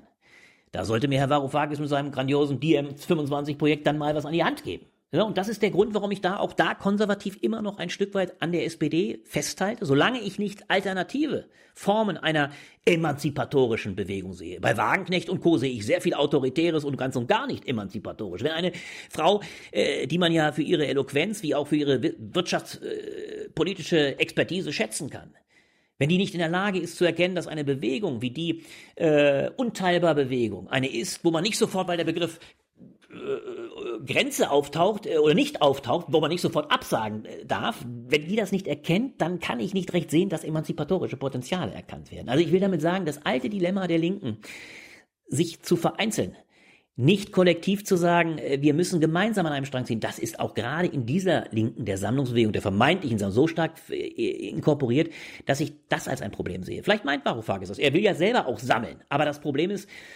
auch er war natürlich nicht in der Lage, das werfe ich ihm vor ein Stück weit, er war auch da nicht in der Lage, Tsipras letztlich zu unterstützen. Auch da steckte ein Keil der Spaltung drin. Er hat es vielleicht grundsätzlich gesehen, hat auch sicherlich berechtigte Kritik geübt. Aber ich glaube, der große Streit zwischen denen, die nur Reformer sind und den anderen, die revolutionär, emanzipatorisch etwas überwinden wollen und deswegen auch sofort die SPD abschenken, ich glaube, auch der ist ein Teil des Übels. Wir müssen zum Schluss kommen, wir haben nicht mehr viel Zeit. Du hast bis um vier Zeit. Ähm, ganz kurz, vielleicht mal ein paar kurze Antworten. Ansonsten kommen wir einfach nochmal wieder. Gerne. Reden, reden wir im halben Jahr nochmal. an dieser Stelle muss ich sagen, ich hatte nichts von deinen Fragen erwartet, was mich aber trotzdem sehr freut. Ich hoffe, wir sprechen wieder. Ich hatte mich, also ich war so in aktuellen Debatten, ich dachte, wir sprechen heute nur über die CDU. Hier stehen alle meine Bücher. Ich hatte mich nochmal derartig bewährt, weil mich sowieso interessiert, unabhängig von, von, von dir. Aber jetzt haben wir kein einziges äh, Wort zu den aktuellen Debatten um Friedrich Merz und Co. verloren. Das machen wir vielleicht ein andermal. Aber das, äh, die, die Idee ist ja, dass die Leute sich in einem Jahr dieses Interview auch angucken können und, und, und 90 Prozent der Sachen äh, ja, noch Geld. Da hast du recht, aber die Sachen werden, die wir jetzt diskutieren, das will, will ich wenigstens in einem Satz sagen. Wir diskutieren momentan in der Frage, wohin diese CDU geht. Denn das heißt auch übrigens gerade in Abgleichung dessen, was ich davor gesagt habe, weil die Linke so erledigt ist. Wir reden auch darüber, wohin diese Republik geht. Wir reden darüber, wo, wo dieses Land hingeht. Das heißt, wir haben momentan eine derartige Richtungsentscheidung, die sich in der CDU abspielt. Und das war, ist dann auch wieder der Bogen zu der Frage, was betrifft eine Generation? Da geht es ganz genau im Kern um die Frage, ist das ein neoliberales Wirtschaftsmodell eines rein Wirtschaftsliberalen oder ist dann doch so etwas enthalten wie ein wertkonservatives Modell, auch ein ökologisches, das sogar, wie es Kram Karrenbauer sehr, äh, oh, nimm mal ab, vielleicht einfach nur mal, äh, kannst du mal sagen, wir machen eine kurze Pause, oder? Geht das gar nicht? Geht gar nicht, ne? Mal, sag mal, sag mal Blätterredaktion, ist vorbei. Ist gar, gar nicht stimmt, die sind schon weg. Alles gut. Äh, gar nicht stimmt, das war nur ein Bluff. Siehst du mal, wahrscheinlich jetzt, äh, so, nee, das ist, das ist, glaube ich, ist, glaube ich, im März war das gerade, wahrscheinlich springt da ein. So, äh, Nein, es geht wirklich um die Grundsatzfrage. Wo geht dieses Land hin? Und wenn man es ernst nimmt, und das müsste eigentlich deswegen auch auf deine Generation, das müsste jeder mit atemlosen Spannung beobachten, ist das ein Modell, und da hat Kram Karrenbauer wirklich, finde ich, mutige Sachen gesagt, das durchaus ökologisch an das C der CDU anknüpfend eine, eine wertkonservative Debatte führt über die Frage von Armut als Sprengstoff in der Gesellschaft oder auch Ökologie als einer zentralen Aufgabe für die, Ökolo für die, für die CDU.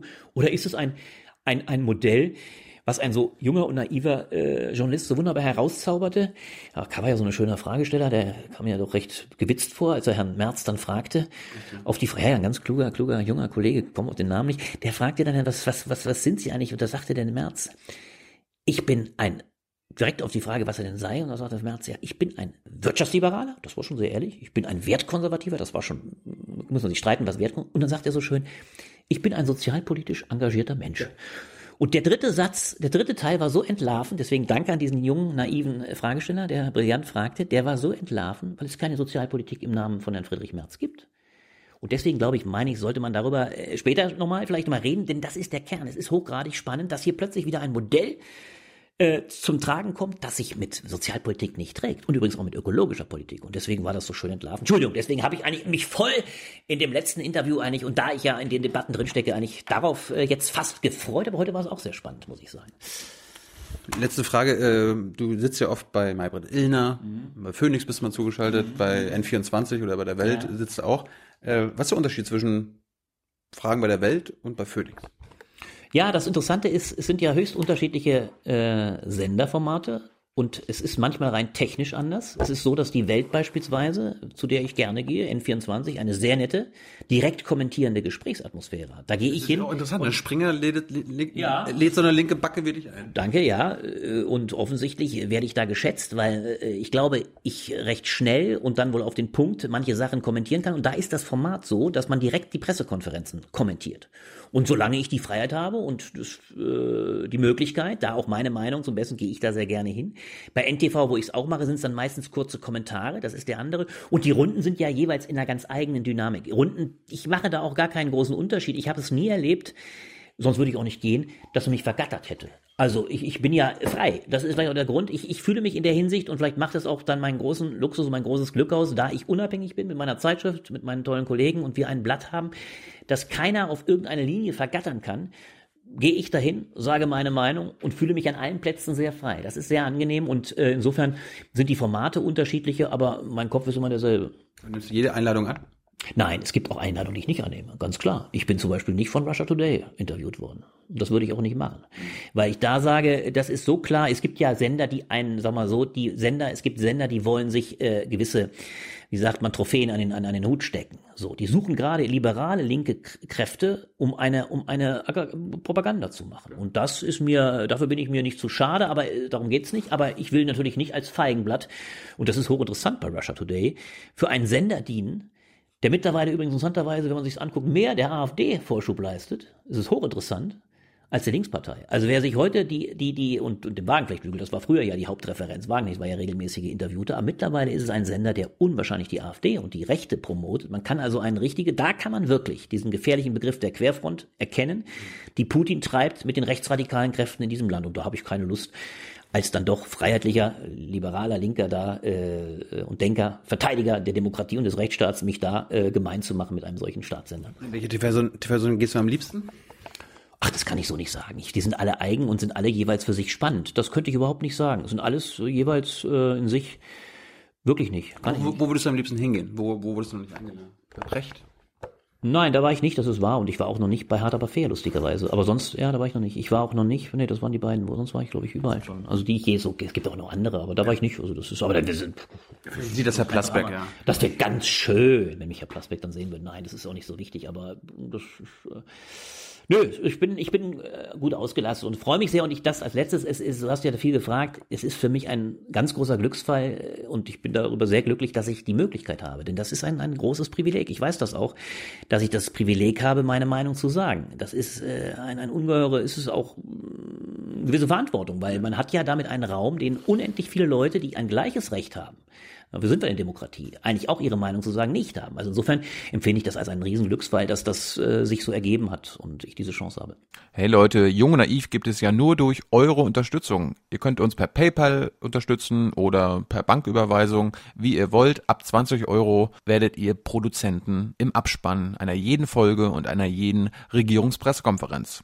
Danke vorab. Und wirklich letzte Frage, guckst du deine eigenen Auftritte im Nachhinein? Ja, die gucke ich mir schon an, weil man selbstkritisch bleiben muss. Ich bin meistens, äh, würde ich schon sagen, härtester Kritiker meiner selbst. Ärgere mich auch sehr über Dinge, die, die nicht gut gelungen sind und gucke sie mir dann manchmal sogar auch erst einen Tag später an, weil man erstmal und dann denke ich meistens, naja, äh, schräge Nummer, aber äh, kennst du auch, ne? Also ja, aber dann sagt man sich, war nicht so, war nicht ganz so schlimm, wie du es empfunden hast. Und meistens ist es nicht immer, immer, aber oftmals ist es ganz gut geraten. Ich habe das ja als wunderbar empfunden, hat sehr viel Spaß gemacht und lass uns das äh, bald mal wiederholen. Aber gerne. Dankeschön. War mir eine Freude. Vielen Dank an unsere Zuschauer. Ja. Die finanzieren uns ja durch ihre finanzielle Unterstützung und die laufen jetzt durchs Bild.